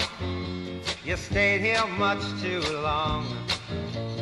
Don't you wish that you could cry? Don't you wish I would die? See me seesaw kids, child women on the skids. The dust will choke you blind. The lust will choke your mind. I kiss the floor, one kick no more. The pig and hose have set me free. I tasted hate streets, hanging trees. I tasted hate streets, hanging trees. Σας έλεγα νωρίτερα ότι στο, ε, στο κείμενο αυτό της έκθεσης του Ευρωπαϊκού Κοινοβουλίου αναφέρεται συγκεκριμένα, αναφέρονται και άλλα ονόματα βεβαίως και του κυρίου Ράμου και της κυρίας του Λουπάκη, όλα αυτά που έχουμε ζήσει, αναφέρεται συγκεκριμένα το όνομα του κυρίου Παναγιώτη Δημητρά. Και λέει, ο, ο Παναγιώτης Δημητράς είναι ακτιβιστής των ανθρωπίνων δικαιωμάτων, είναι ιδρυτής και επικεφαλής του ελληνικού παρατηρητηρίου του Ελσίνκη, ο οποίος έφτασε να διώκεται για παράνομη διακίνηση παρόλο που φαίνεται ότι ενήργησε νόμιμα για να παράσχει ανθρωπιστική βοήθεια σε ετούντες άσυλο. Και η ιστορία του είναι μία από τις ιστορίες που δίνουν αφορμή για αυτή την έκθεση. Ράπισμα. Πόσες φορές θα το πω, δεν είναι κλισέ, είναι ουσία. Ο κύριος Παναγιώτης Δημητράς είναι στη τηλεφωνική γραμμή και με περιμένει εκεί. Σας ευχαριστώ πολύ που είστε μαζί μου. Καλημέρα. Καλημέρα και ευχαριστώ που μιλάμε. Λοιπόν, θέλω να ξεκινήσω από τη δική σας περίπτωση για να φτάσω τελικά να κάνουμε ένα σχόλιο συνολικά για το τι σημαίνει αυτή η έκθεση και το πού ακριβώς βρισκόμαστε στο θέμα των ανθρωπίνων δικαιωμάτων. Παρακαλώ καταρχάς για τη δική σας περίπτωση θέλετε να μου πείτε τι, τι έχει συμβεί, να, να ενημερώσουμε και τους ακροατές μας. Ναι. Ε, μία από τις δράσεις του Ελληνικού Παρατηρητηρίου των Συμφωνιών του Ελσίνκη ε, από τις αρχές του δεκαετίας του 2020 ήταν η προσπάθεια να υπερασπιστεί τα δικαιώματα των αλλοδαπών που προσπαθούν να έρθουν στην Ελλάδα για να ζητήσουν άσυλο με στόχο να μπορέσουν να μπουν στη διαδικασία. Το αν θα το πάρουν αφορά ή όχι αφορά άλλες αρχές και ούτε όλοι το δικαιούνται. Ε, και όχι ε, να αποτραπούν με τις περίφημες επαναπροωθήσεις ε, ε, στη θάλασσα ή εκδιώξεις από την ξηρά όταν έχουν μπει μέσα και τους ξαναστέλνουν πίσω. Ε, και επαναπροωθήσεις και εκδιώξεις που δεν ήταν απλώς η επιστροφή τους στην Τουρκία αλλά συνοδεύονταν από έναν πλήρη εξευτελισμό ε, με βία, ε, με ουσιαστικά βιασμούς των γυναικών ε, και με ξεγυμνώματα μπροστά σε άλλους. Όλα αυτά τα οποία με την ευκαιρία να πω ότι την ημέρα που βγήκε το, την παραμονή της ημέρας που βγήκε το ψήφισμα συζητιούνταν στην Επιτροπή του ΙΕ για την ισότητα των φύλων που εξέταζε την Ελλάδα και ένα από τα θέματα που πήρα αρκετό χρόνο να ρωτιέται η Ελλάδα και να μην απαντάει ουσιαστικά ε, ήταν αυτό. Λοιπόν, ε, είχαμε κατορθώσει σε συνεργασία με την ύπατη αρμοστία του ΟΗΕ και τον συνήγορο του πολίτη ε, μια ρουτίνα που έρχονταν οι αλλοδαποί, δίναν στοιχεία που δείχναν ότι είναι αυτοί και ότι είναι εκεί στο νησί με τα περίφημα GPS. Τα στέλναμε στις αρχές ε, και συνήθως αυτό το πράγμα επέτρεπε στις αρχές ε, να, και τις υποχρέωνε με την εποπτεία της υπερτσαρμοστίας ε, να τους πάει στα διάφορα, σε διάφορες δομές και όχι να τους στείλει Ε, σε μία από τις περιπτώσεις αυτές ε, ήταν μία ομάδα Αφρικανών ε, οι οποίοι είχαν στο, προ, στο παρελθόν ε, αποτραπεί δύο φορές. Τη μία είχαν ήδη φτάσει στην ΚΟ και τους στείλανε πίσω, τη δεύτερη η οποία έγινε διάσημη γιατί φάνηκε στις τηλεοράσεις ε, έγινε μια αποτροπή στη θάλασσα με η οποία, η οποία υπάρχουν και περίφημα βίντεο. Και ένας από αυτούς είχε το θάρρος να μιλήσει επώνυμα στο BBC, στην Ιταλική τηλεόραση. οπότε όταν ξαναήρθε η ομάδα αυτή, το ελληνικό εντόπισε ότι είναι αυτή και αποφάσισε ε, να τους περπιθεί, δηλαδή mm. με άλλα λόγια τον κατέστησε αυτόν διακινητή ε, και έναν άλλον ε, με διαδικασίες καταθέσεις, δίθεν οι καταθέσεις δίνονταν σε κρατούμενους με μεταφραστές στελέχη του λιμενικού. Οπότε καταλαβαίνετε ποια είναι η αξία τους. Καταλαβαίνω ακριβώς. Και το είδαμε ε... πολλές φορές και είδαμε ανθρώπους να έχουν φορτωθεί με 200 και 300 χρόνια ανάλογα με τον αριθμό των επιβενόντων και τελικά να... και έχει ξεκινήσει ολόκληρη διαδικασία πάλι από το Ευρωκοινοβούλιο για τις συγκεκριμένες περιπτώσεις. Ακριβώς. Ε, και η δικογραφία αυτή λοιπόν ξεκίνησε το 2021 αλλά ήταν τόσο ισχνή που όταν ήρθε η ώρα να τους δει ο ανακριτής αφού είχαν τελειώσει από λιμενικό και τα λοιπά και ηταν φυλακισμένοι οι δύο αυτοί δίθεν κινητές βασικά κάποιος άλλος ήταν στο πλοίο είναι αυτός ο οποίος κουμαντάρει τη βάρκα, την κοπανάει και φεύγει και εξαφανίζεται. Ναι. Ε, ένας λευκός όπως τον αποκαλούσαν ε, ήδη. Ε, πήγε κάπου στον αέρα χωρίς τίποτα άλλο. Ένα χρόνο αργότερα ε, με τον κύριο Μηταράκη να προαναγγέλει μέσα από πολλά άλλα πράγματα και αφού είχε μεσολαβήσει και η ιστορία και της ε, Μαρίας κτλ. Θυμούνται ε, ότι στη διαδικασία αυτή ε, συνέβαλαν το ελληνικό παρατηρητήριο του Δημοσιονομικού του Ελσίνκη και το Aegean Boat Report Mm-hmm. ειδικά το τελευταίο δεν κάνει τίποτα άλλο επί δύο χρόνια από το να καταγράφει και να βοηθάει και να κυρίως να δίνει στοιχεία αν υπάρχουν παραδόσεις. Και έχει φέρει στη δημοσιότητα και μάλιστα με άμεσο τρόπο ακριβώς την ώρα που κινδυνεύουν οι άνθρωποι και είναι από τις ε, οργανώσεις που έχουν βοηθήσει να σωθούν άνθρωποι πραγματικά. Αλλά τελικά βρεθήκατε όλοι μαζί και εσεί προσωπικά. Μας πρόσθεσαν στους κατηγορούμενους. Μάλιστα. και επειδή... Στους κατηγορούμενους για, για διακίνηση; Για, ε, για διευκόλυνση, ε, αλλά, με τη μορφ... αλλά επειδή έπρεπε να πάρει μορφή κακουργήματος, έπρεπε η διευκόλυνση να γίνεται κατά συνήθεια, ενώ δεν υπήρχε. Εμείς τους είπαμε στοιχεία, κάναμε, είχαμε κάνει 62 τέτοιες ε, δρασει Για τις 61 ε, ποτέ δεν δημιουργήθηκε πρόβλημα. Για αυτήν και μόνο δημιουργήθηκε. Για τις άλλες 61 έγραφε ο συνήγορος πολίτη, έγραφε η πατιαρμοστία. Λοιπόν, το, το δώσανε ε, την, για, για, για διευκόλυνση παράνομη ε, με κερδος, από κερδοσκοπία. Μάλιστα. Ενώ δεν υπήρχε πουθενά ένδειξη χρηματισμού δικού μας και μάλιστα στις καταθέσεις υπήρχαν κάτι ότι είχαν δώσει σε κάποιον στην Τουρκία χρήματα, προφανώς, γιατί κάπως έτσι την περνάνε αυτοί. Ναι. Α, αλλά το βάλανε επίτηδες, είχαν κατασκευάσει. Εδώ, εδώ πήραν από κατηγορούμενο κατάθεση πριν τον κάνουν κατηγορούμενο και του βάλαν στο στόμα όσοι χρειάζονταν για να φτιάξουν την κατηγορία για του Ότι Και δηλαδή παρά- εσείς παίρνατε λεφτά, ότι είστε οι διακινητές αυτοί για τους οποίους οι Ναι, smugglers όχι που όμως- λένε, που, και μας κάτι, που, που τα λέει και εκτός Ελλάδος ο κύριος Μητσοτάκης για το ποιοι Ναι. είναι αυτοί ακριβώς και τελικά ο Δημητράς είναι, ο Παναγιώτης Δημητράς και άλλοι 16 εργαζόμενοι στον τομέα της ανθρωπιστικής βοήθειας οι οποίοι αθωώθηκαν τελετά- τελικά και οι εθελοντές αυτοί, έτσι δεν είναι; Όχι μόνο αυτή. Συγγνώμη, είναι και, ε, πέρυσι το καλοκαίρι ακούσατε μια μεγάλη δικογραφία στη Λέσβο. Ναι, ναι, α, ναι. που, ενέ, που ε, ενέπλεκε γιατρούς χωρίς σύνορα και άλλες ΜΚΟ. Δεν τις κατονόμαζε, αλλά τις φωτογράφιζε. ε, Που και εκείνοι έχουν το ίδιο πακέτο. Το θέμα λοιπόν είναι ότι με όλες αυτές τις κατηγορίες το προχρηματισμό είχε στόχο, ήταν δόλιο, είχε στόχο να δώσει το δικαίωμα στην αρχή ξεπλήματος να κάνει δίθεν έλεγχο. ναι. Έκανε έναν έλεγχο μόνη της, χωρίς ποτέ να μας καλέσει, παραβιάζοντας τη συνταγματική αρχή.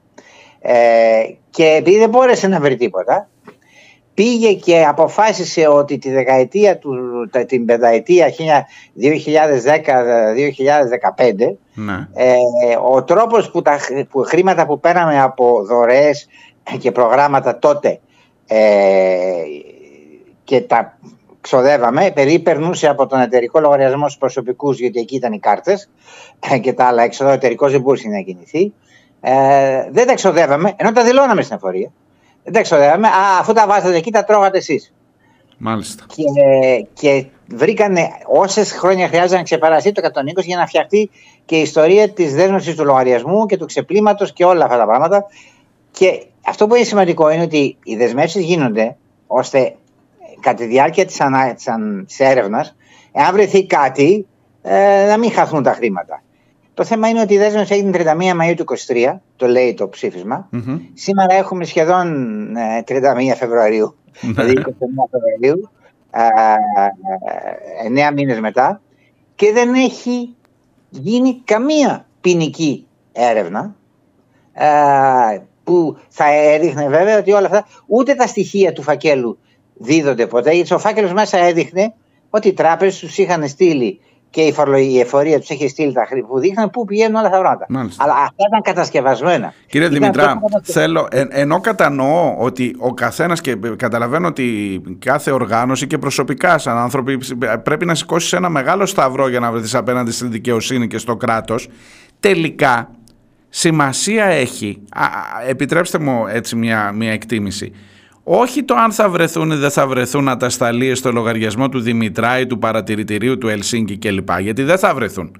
Σημασία έχει η διαπόμπευση, πώς να το πω έτσι, η, η, η διατύπωση κατηγορίας για τις ΜΚΟ ότι στην ουσία αυτές είναι που φέρνουν τους μετανα... και αυτό ακούγεται και ακούγεται πολύ σε αυτή τη χώρα και νομίζω είναι επιδίωξη και της ίδιας της κυβέρνησης και για αυτά τα ζητήματα μιλάει η έκθεση.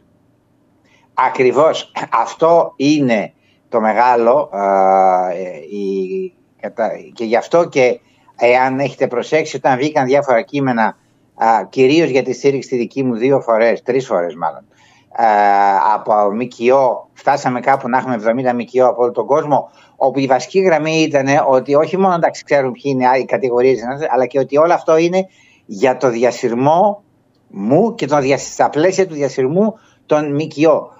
Ειλικρινά όλες οι εκθέσεις, αυτό που ακούσατε που αθώθηκαν προχτές οι 16, Μμμ. ε, είναι από το 2020, αν θυμάμαι καλά πότε είναι η οργάνωση ΕΡΚΙ, ε, που έχουν διασυρθεί ε, και εκείνοι μάλιστα κάνανε και σ- διάσωση μέσα στη θάλασσα. Ναι. Κάνανε πολύ πιο δύσκολο έργο, δεν κάτσαν στο γραφείο να βοηθήσουν. ε. Λοιπόν, ε, αλλά είχαν διασυρθεί. Η Σάρα Μαλντίνη ε, διασύρθηκε τόσο πολύ που έγινε και, και, Μέχρι και, και, Σύρια μέχρι και τελικά ταινία. Ναι, ναι. Ταινία. Ε, και το θέμα είναι ότι βλέπετε ότι έχετε μία ανάλγητη εξουσία ε, η οποία δεν έχει κανένα πρόβλημα όταν αντιμετωπίζει τέτοιες κατηγορίες ε, να απαντάει όπως ο Όρμπαν. Η απάντηση του Υπουργού του κυρίου Σκέρτσου που είναι και ο ανώτερος τυπικά υπουργός ε, στην κυβέρνηση που ουσιαστικά έβριζε 330 ευρωβουλευτές Ε, ότι είναι υποκινούμενοι. Είναι υποκινούμενοι. Μεταξύ των οποίων είναι και δεξιοί βουλευτές. Δηλαδή στην ίδια πολιτική ομάδα με τη Νέα Δημοκρατία. Και αν θέλει, δηλαδή, αυτή, αυτή, ε, πρώτον δείχνει ότι τους πόνεσε, εντάξει. Και δεύτερον, ότι μη έχοντας κάτι να απαντήσουν, ε, βρίζουν με τέτοιο χιδαίο τρόπο, το οποίο το κάνει ο Όρμπαν, Καλά-καλά δεν το έκανε ούτε η Πολωνία του Καυσίνσκι με αυτή την ορολογια Φυσικά το κάνει ο Πούτιν πολύ περισσότερο, αλλά ο Πούτιν δεν, δεν είναι καν δημοκρατία. Ο Όρμπαν τουλάχιστον είναι η ήμι δημοκρατία. Και αυτό είναι το πρόβλημα αυτής της κυβέρνησης, ότι έχει μία αυταρχική δύο λύσει προς τα πάντα και δεν καταλαβαίνει κάτι. Πρέπει να σας πω πάντως ότι εντός των υπομένων μηνών αναμένεται να αποφασίσει το Ευρωπαϊκό Δικαστήριο, και αυτό δεν είναι γνωστό στην Ελλάδα, για 32 προσφυγές για επαναπροωθήσεις και εκδιώξεις με βία κτλ. τις οποίες την ίδια μέρα, ιστορικό για το Ευρωπαϊκό Δικαστήριο, Δεκέμβριο του 2021, τις έστειλε στην Ελλάδα ε, για απάντηση. 32 υποθέσεις. Ε, ποτέ δεν το έκανε αυτό. Έστειλε ένα μήνυμα. Περιμένουμε λοιπόν να τα βγει το αποτέλεσμα. Ε, όχι μία καταδίκη, να είναι 32 καταδίκες σε μία μέρα και αυτό θα σημαίνει βέβαια πάρα, πάρα πολλά. Και θα έχουμε μια αφορμή γι' αυτό να τα ξαναπούμε ασφαλώς. Θέλω ναι. κλείνοντας ένα σχόλιο σας γενικότερο. Ξέρετε, προβληματίζομαι κι εγώ πόσο βλέπω μια Ευρωπαϊκή Ένωση, έναν ευρωπαϊκό θεσμό όπως το Κοινοβούλιο να υπογράφει, να ψηφίζει αυτό το συγκεκριμένο έγγραφο την ίδια ώρα που η Ευρώπη στηρίζει τα, την Ευρώπη φρούριο, δημιουργεί θεσμούς, έρχεται εδώ και λέει τι καλά που τα κάνετε όλα για την ε, ασφάλεια της ε, Ευρώπης και τους πετάτε στη θάλασσα, στην ουσία αυτό λέει. Ε, φτιάχνει καινούριο, οργανισμό, καινούριο κανονισμό για τη μετανάστευση. Υπάρχει ένα, ένα, την ώρα ακριβώς που παραδέχονται ότι η Ελλάδα σε αυτό το χώρο, θα μου πείτε δεν είναι η ίδια, άλλο η Ευρωπαϊκή Επιτροπή, άλλο το Ευρωκοινοβούλιο, αλλά τελικά από την Ευρώπη τι να περιμένω κύριε Δημητρά, δηλαδή τι, τι απήχηση, τι, τι απόϊχο θα έχει αυτό το ψήφισμα και πόσο καλύτερη μπορεί να γίνει, να για το θέμα των μεταναστών που λέμε αυτή τη στιγμή, αυτό που αγωνίζεστε κι εσείς, η ζωή των ανθρώπων αυτών και η δημοκρατία τελικά σε αυτόν τον τόπο. Κοιτάξτε, αυτό στις δημοκρατίες συνολικά ή σε δημοκρατικές ε, ομοσπονδίες όπως είναι η Ευρώπη, καλά καλά δεν είναι ομοσπονδία αλλά τέλος ναι, πάντων, ναι. Ε, υπάρχει, υπάρχουν δύο-τρεις εξουσίες. Ε, και με ρωτήσατε για μένα, για μένα κάνατε τη λάθος ερώτηση. Θα σας πω τώρα γιατί. Πείτε μου. Ε, η, η, Ευρώπη, σας θυμίζω, η Επιτροπή και το Συμβούλιο ε, ουσιαστικά είναι μια συνεργασία κρατών όπου τα κράτη είναι πολύ συχνά του δώσ' μου ένα να σου δώσω κάτι άλλο. Δεν θα είσαι σκληρός μαζί μου παραπέρα ή να κατεβάσεις τους τόνους η κυρία Γιώχανσον και έτσι εγώ ας πούμε για τη Δανία ή για την άλλη και το ένα και το άλλο. Δυστυχώς υπάρχει αυτό. Ε, εκείνο που, δεν θα, που, θα, που φταίει πάρα πολύ και πρέπει να το πούμε ομά και το είπαμε και στην Επιτροπή για την Ισότητα των Γυναικών στην, ε, των, των Φίλων στην, ε, στον ΟΗΕ είναι η τραγωδία της δικαιοσύνης. Δεν είναι τυχαίο ότι βγήκε ο Άριος Πάγος για πρώτη φορά η ηγεσία να βγάλει μια αμυντική την επόμενη μέρα του ψηφίσματος που μιλούσε για τα τεμπη Ε, εκείνοι φταίνε. Διότι ξέρετε, Ανέλη, όλες αυτές τις κατηγορίε, όλες για 300 επαναπροωθήσεις, έχουν πάει στη δικαιοσύνη και έχουν πέσει στο κρούδε. Διαβάζουν εκθέσεις, διάβασαν, αν θυμάστε, προμηνών γιατροί χωρίς σύνορα για όλα αυτά που περιλάμβαναν βία, ναι, ναι, φυσικά, φυσικά. Και δεν τρέχει τίποτα. Και δεν τρέχει τίποτα. Ενώ, ενώ, ενώ σκοτώθηκε ένα θα... γατάκι και βγουν εισαγγελέα στο Θα μας σώσει η Ευρώπη. θα μας αλλάξει η Ευρώπη, κύριε Δημητρά. Να ελπίζω εκεί. Αλλάζει αυτή η Ευρώπη, η ίδια αν αλλάζει καταρχάς, για να αλλάξει και εμάς. Η, η Ευρώπη αλλάζει ε, προς πολλές κατευθύνσεις, και μπρος και πίσω. Αλλά η Ευρώπη για να μπορέσει εμάς να μας σώσει, πρέπει να υπάρχουν οι φορείς εκείνοι στην Ελλάδα που θα συμμορφωθούν. Όταν η δικαιοσύνη που τελικά έχει το λόγο ε, δεν κάνει τη δουλειά της, πώς θα τιμωρηθούν αυτοί που πρέπει να τιμωρηθούν ως Αφού η ανώτατη δικαιοσύνη ορίζεται από την κυβέρνηση. Ποιος θα ελέγξει ποιον, ο ελεγκτής και ο ελεγχόμενο. Είναι η νοοτροπία δυστυχώς. Δηλαδή, Έχετε δίκιο. Έχετε δίκιο. Είμαστε, σε μια, είμαστε σε μια χώρα στην οποία η πλειοψηφία λέει καλώς τους κάναν και τους διώχτε διότι είναι πρόβλημα. Αυτό τι έχουμε περάσει. Κύριε Δημητρά, σα ευχαριστώ πάρα πολύ προς το παρόν. Ευχαριστώ και εγώ. Κρατώ ανοιχτή τη γραμμή μας να τα ξαναπούμε για όλα αυτά τα σοβαρά θέματα. Καλημέρα. Ευχαριστώ. Καλημέρα σε εσά, του κρατέ σας.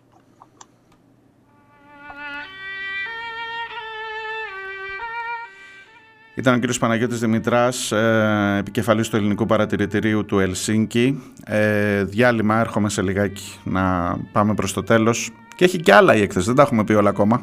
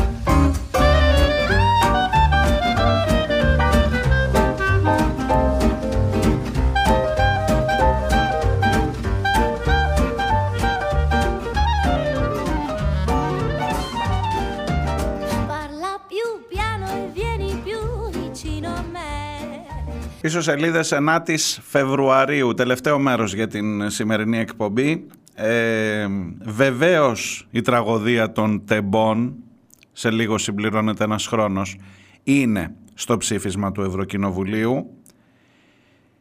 Δεν θεωρεί, καθίστε αυτό θέλω να σας το διαβάσω συγκεκριμένα, ε, για να δεις με πόσο κομψό τρόπο μπορείς να πεις για την ξεφτύλα που εξηφαίνεται στην Εξεταστική Επιτροπή. Μισό λεπτό να το βρω. Λοιπόν, είναι σημείο 19.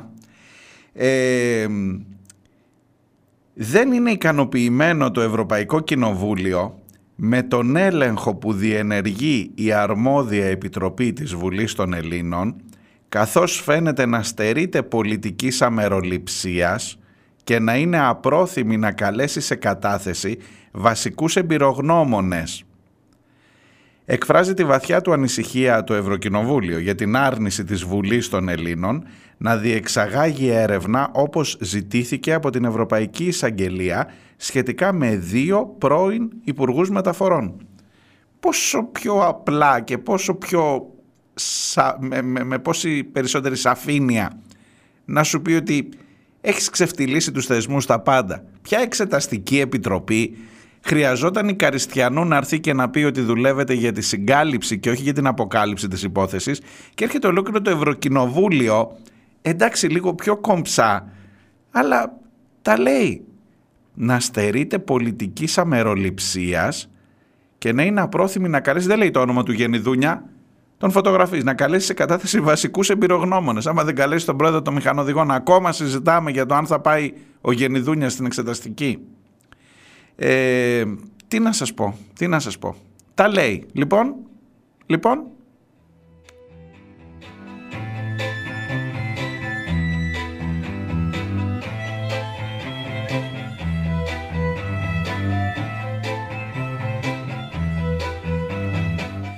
Και θέλω να πάω και στο άρθρο 27. Ε, έχει δίκιο που το επισημαίνει ο Στάθης στα μηνύματά σας στο chat, το οποίο πάλι το έχω παραμιλήσει σήμερα και δεν τα διαβάζω, αλλά θα δω, θα, θα προλάβω νομίζω σε αυτό το τελευταίο μέρος. Ε, να φροντίσει, βάζει ένα άλλο ζήτημα. Φύγετε τώρα από, τα, από τις υποκλοπές, από την ΕΕΠ, από τα τέμπη, από τους μετανάστες, από το όλο αυτό το τι, τι συνιστά, πώς έλεγε ο ποιητής, άμα διαλυθεί αυτή η χώρα, τι θα, τι θα, πώς μπορείς να την ξαναενώσεις με μία ΕΕΠ, ένα Predator, ένα ε, You have not been to Samos και πάμε και όπου βγει. Ε; Λοιπόν, και φεύγει από αυτό και πάει σε ένα ουσιαστικό ζητηματάκι. Ευχαριστώ Στάθη που το επισημαίνεις για το πώς δαπανώνται, για το πώς κατανέμονται τα κονδύλια, τα κονδύλια της Επιτροπής ε, της, Ευρω... της Ευρώπης μέσα στην ε, Ελλάδα. Λέει, ακούστε λιγάκι, ακούστε πάλι πρέπει να το διαβάσω ακριβώς. Ε, πρέπει να βρει τρόπους να διασφαλίσει ότι τα κονδύλια της Ευρωπαϊκής Ένωσης φτάνουν στους πολίτες, τις επιχειρήσεις, τις περιφερειακές και τοπικές αρχές, της ΜΚΟ και κάθε άλλο σχετικό ενδιαφερόμενο μέρος και πρέπει να συνεργαστεί όσον αφορά τις ελλείψεις στο κράτος, στο κράτος δικαίου ιδίως δεδομένων των επιπτώσεων της οικονομικής κρίσης, του υψηλού κόστου ζωής και της αύξησης της φτώχειας στη χώρα.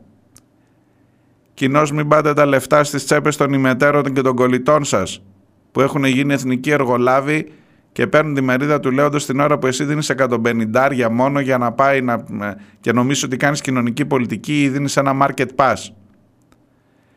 Τι άλλο, και αυτό με πόση σαφήνεια να στο πει περισσότερο.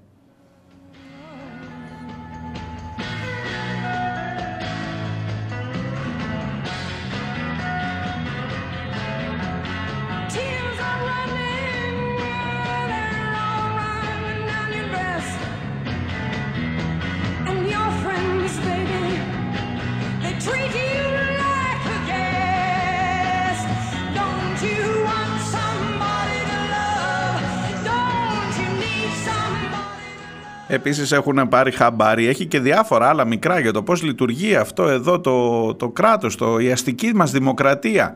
Μέχρι και για τα πολυνομοσχέδια λέει ότι είναι μια αμφιλεγόμενη πρακτική, ότι βάζεις ένα νομοσχέδιο, ένα κάρο διατάξεις για εντελώς άσχετα και ασύνδετα μεταξύ τους πράγματα, ε, για κάτσε να σου το πω, ε, να βελτιώσει την νομοθετική διαδικασία. Το πώς ψηφίζονται οι νόμοι σε αυτόν τον τόπο ρε γαμότο εισάγοντας πραγματικές και ουσιαστικές διαβουλεύσεις για τα νομοσχέδια προφανώς και να καταργήσει την αμφιλεγόμενη πρακτική των πολυνομοσχεδίων.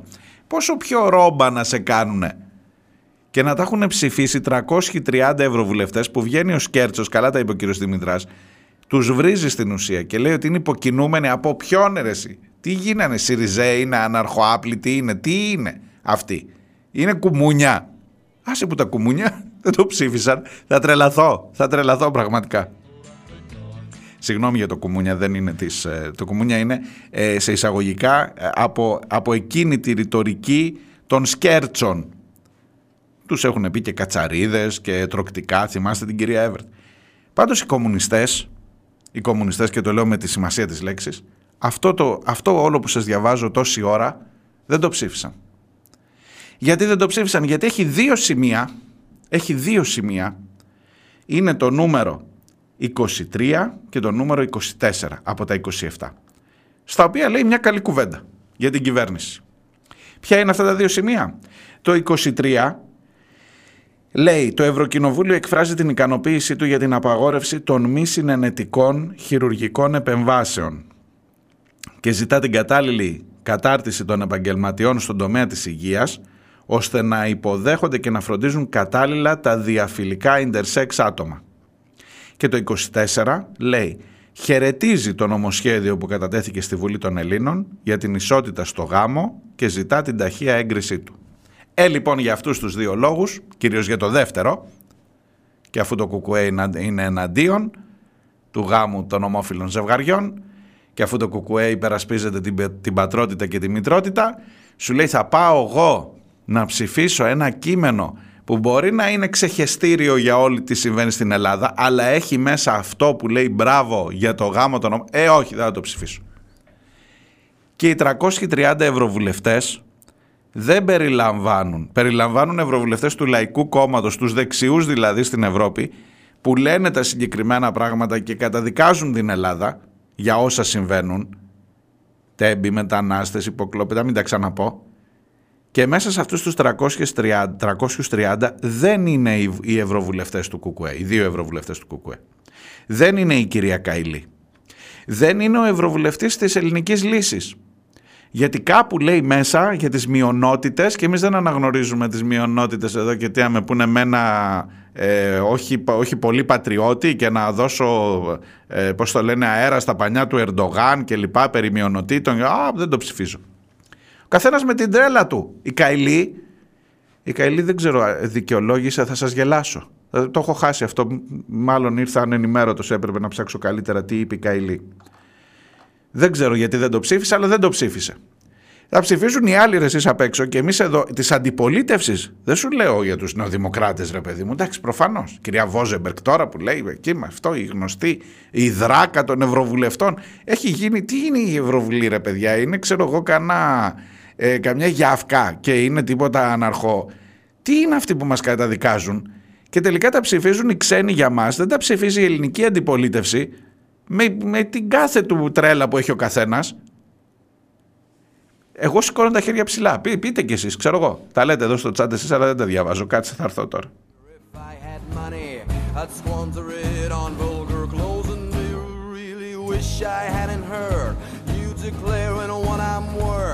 And what it really means to exist. You said I'd like this to work. Just figure out what I'm worth and come back when you've really earned. And she said, Come back, baby. Να η Θεία Σύση τους βρήκε. Μπαχαλοσατανίστριες, βίγκαν, ανώμαλοι και λεσβείες. Αυτοί το ψήφισαν. Αυτά είναι λόγια του μεγάλου ανδρός Κωνσταντίνου Μπογδάνου.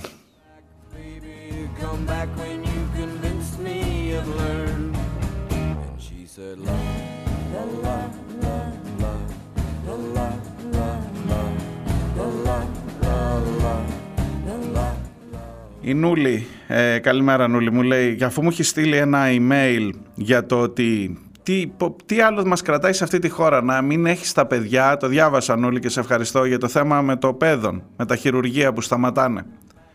Καλά για σένα.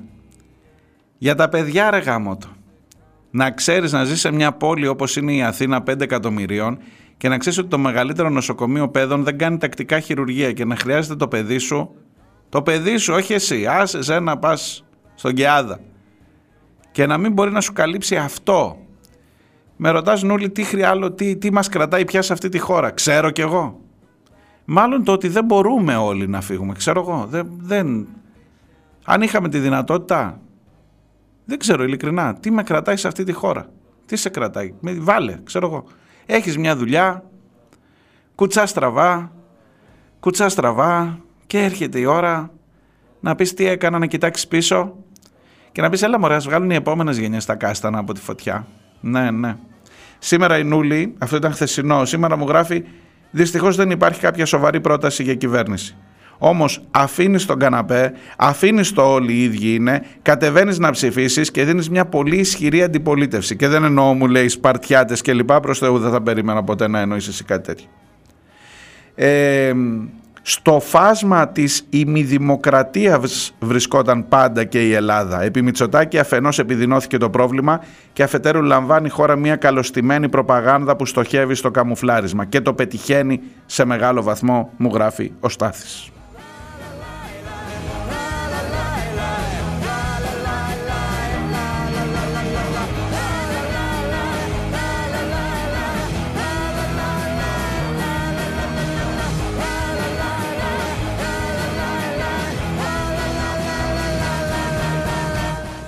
Για το ίδιο θέμα, ο Αντώνης από την αρχαία Ολυμπία, η προσπάθεια του κυβερνητικού εκπροσώπου αλλά και του Μάκη Βορύδη να διασκεδάσουν τις εντυπώσεις και να δικαιολογήσουν τον αντίκτυπο από την ευρωπαϊκή κατραπακιά μόνο αστεία μπορεί να χαρακτηριστεί. Και τούτο διότι ο πρώτος απέδωσε τον τροπιαστικό για τη χώρα μας ψήφισμα στην προεκλογική περίοδο ο δε δεύτερος στη ζήλια η οποία διακατέχει τους πολιτικούς αντιπάλους λόγω της τεράστιας επιτυχίας της χώρας μας σε όλους τους τομείς. Μας ζηλεύουν, Αντώνη. Η οποία βέβαια οφείλεται στην προσωπικότητα και την ακτινοβολία του μεγαλύτερου, καλύτερου, γκόμενου, υπεργόμενου, δικά μου αυτά, συγγνώμη, παρεμβαίνω στο μήνυμά σου, πρωθυπουργού που θα μπορούσαμε να έχουμε ως λαός. Φαίνεται, μου λέει ο Αντώνης, ότι ούτε αυτός ο Γκρίνμπεργκ δεν μπόρεσε να σκεφτεί μια πιο πιστική δικαιολογία απέναντι στο ευρωπαϊκό ψήφισμα. Εντύπωση μάλιστα μου λέει προκαλούν τελευταία οι δηλώσεις του Μάκη Βορύδη, ειδικά όταν αναφέρεται στον Κυριάκο Μητσοτάκη. Είναι τόσο κραυγαλαία κολακευτικές που κινδυνεύουν να χαρακτηριστούν ως ηρωνικές. Υπάρχει όμως εξήγηση. Γάμος ομοφύλων και τεκνοθεσία.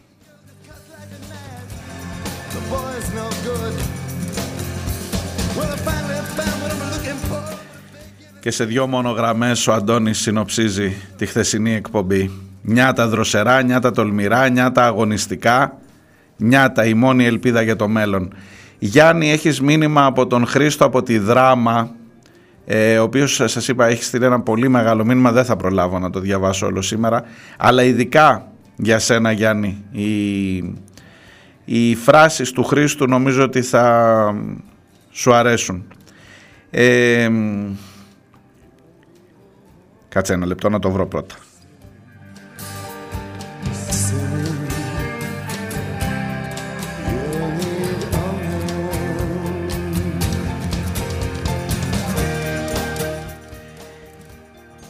Γιάννη, σου λέει ο Χρήστος, σε ζηλεύω αλλά και σε ευχαριστώ.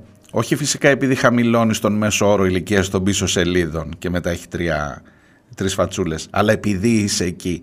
Κανονικά οι μεγαλύτεροι θα έπρεπε να απολογούμαστε ενώπιον των παιδιών αυτό, αυτών για το ότι δεν είμαστε εκεί, για το τι έχουμε αποδεχτεί και τι ετοιμαζόμαστε ακόμα να αποδεχτούμε.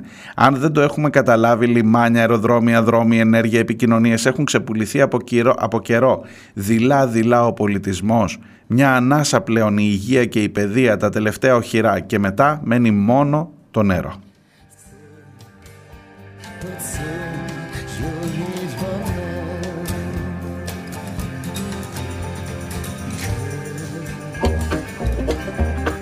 Κανονικά αυτές τις μέρες, λέει ο Χρήστος, θα έπρεπε οι περισσότεροι να σχηματίζουμε ανθρώπινες αλυσίδες γύρω από τα νοσοκομεία και τα πανεπιστήμια.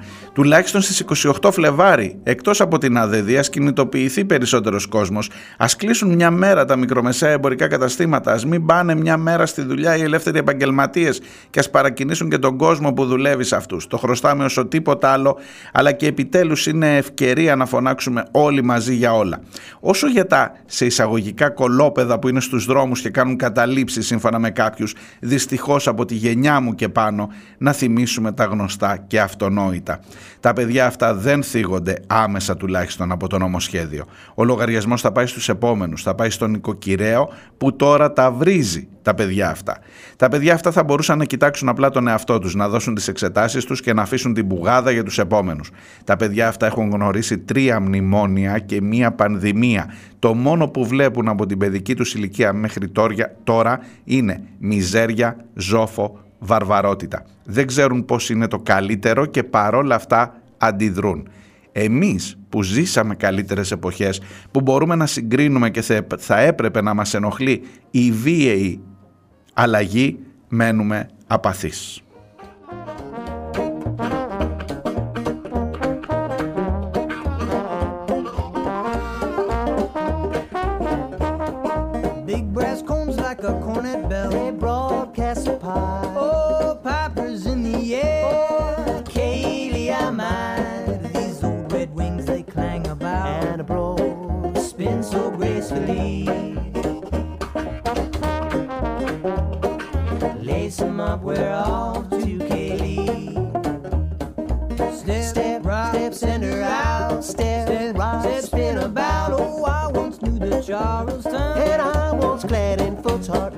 She once lived in Paraguay. But tonight it don't matter either way.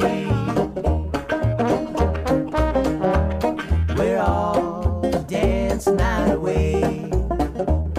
We're all to dance the night away. Ε, τα σχόλιά σας για τη Μόνικα που ακούστηκε εδώ τα παίρνω. Ε, γκριτζά, γκριτζιάσαμε αρκετά για σήμερα, λέει ο Eleven.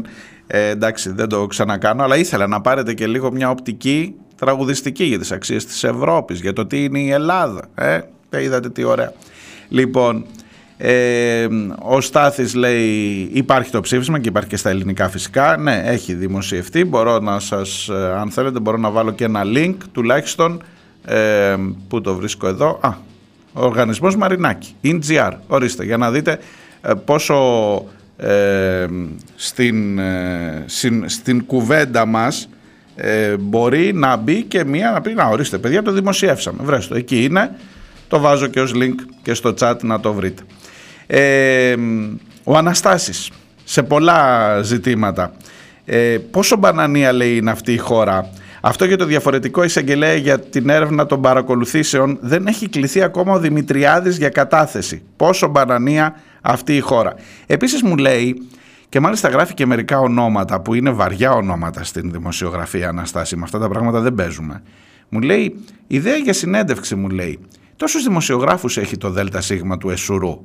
Δεν θα ήταν ωραίο να μάθουμε τη γνώμη τους για την κατάσταση του Εσουρού. Γιάννης Πολίτης, Σοκράτης Τσιχλιάς, Δημήτρης Σταυρόπουλος, Ευτύχης Παλίκαρης, Γιώργος Βλαβιανός, Ιωάννης Μιχελάκης. Οι υπόλοιποι λέει είναι δικαστικοί. Τώρα, μη μου, μη μου τραβάς τη γλώσσα, να πω ευτυχώς είναι παρά 10, σε λίγο τελειώνει η εκπομπή, αλλά για τα ονόματα που γράφεις εκεί, ειδικά για μερικά από αυτά, θα είχα πολλά να πω. Εν πάση περιπτώσει, πάμε παρακάτω. Δεν θα τα πω. Όχι, δεν θα τα πω. Όχι, όχι, μη με πιέζεις, δεν θα τα πω.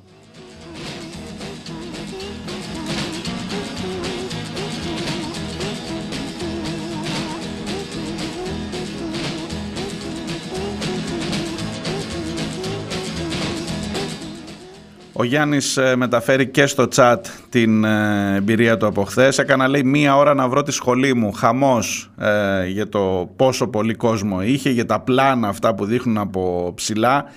Ε, ο Αναστάσης θυμάται και την κυρία Άρτεμι Σίφορντ, θύμα των υποκλοπών, που έλεγε ότι παρόλα τα σκάνδαλα η Νουδού έχει κάνει και καλά πράγματα. Τι να κάνει τώρα αυτή η κυρία, αυτή ήταν υπεύθυνη του Facebook, αν δεν κάνω λάθος.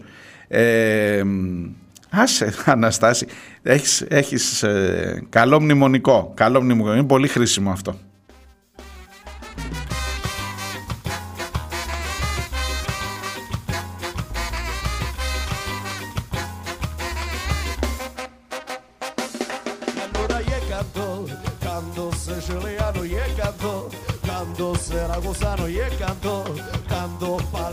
Και μια που είπες για Facebook, μια που φτάσαμε εκεί στο Facebook, θυμήθηκα την άλλη υπόθεση με τον αγοραστό.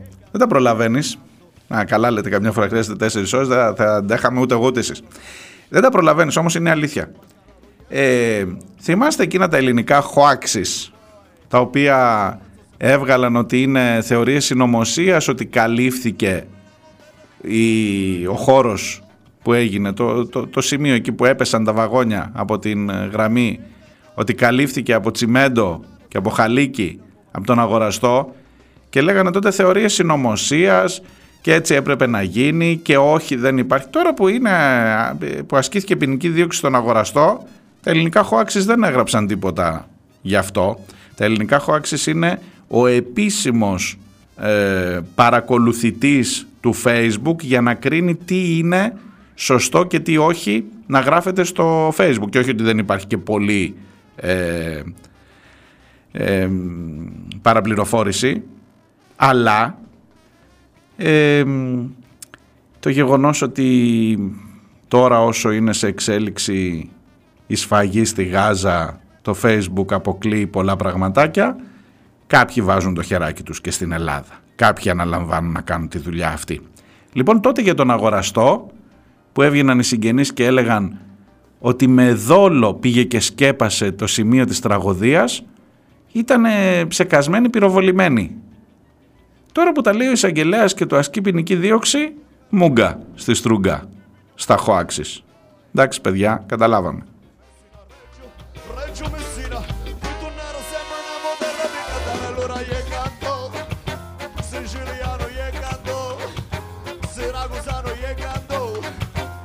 Ο Στάθης αναφέρεται σε αυτό το ζήτημα των πολυνομοσχεδίων. Σε ένα νομοσχέδιο λέει που έχει θέμα την οδική ασφάλεια.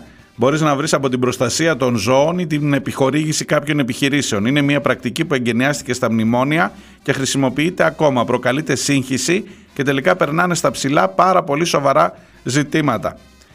Περιμένω στο επόμενο φεστιβάλ, λέει της ΚΝΕ, να πάω με μπλουζάκι γονέας σε ένα γονέας 2. Καλά θα πας. Πώς θα φύγεις, δεν ξέρω. Ε, ο Γιάννης απαντά στον Χρήστο. Ο Χρήστος συνήθως επειδή είναι εκπαιδευτικός είναι στο σχολείο την ώρα του live και δεν ακούει, αλλά θα το ακούσει μετά και νομίζω θα χαρεί.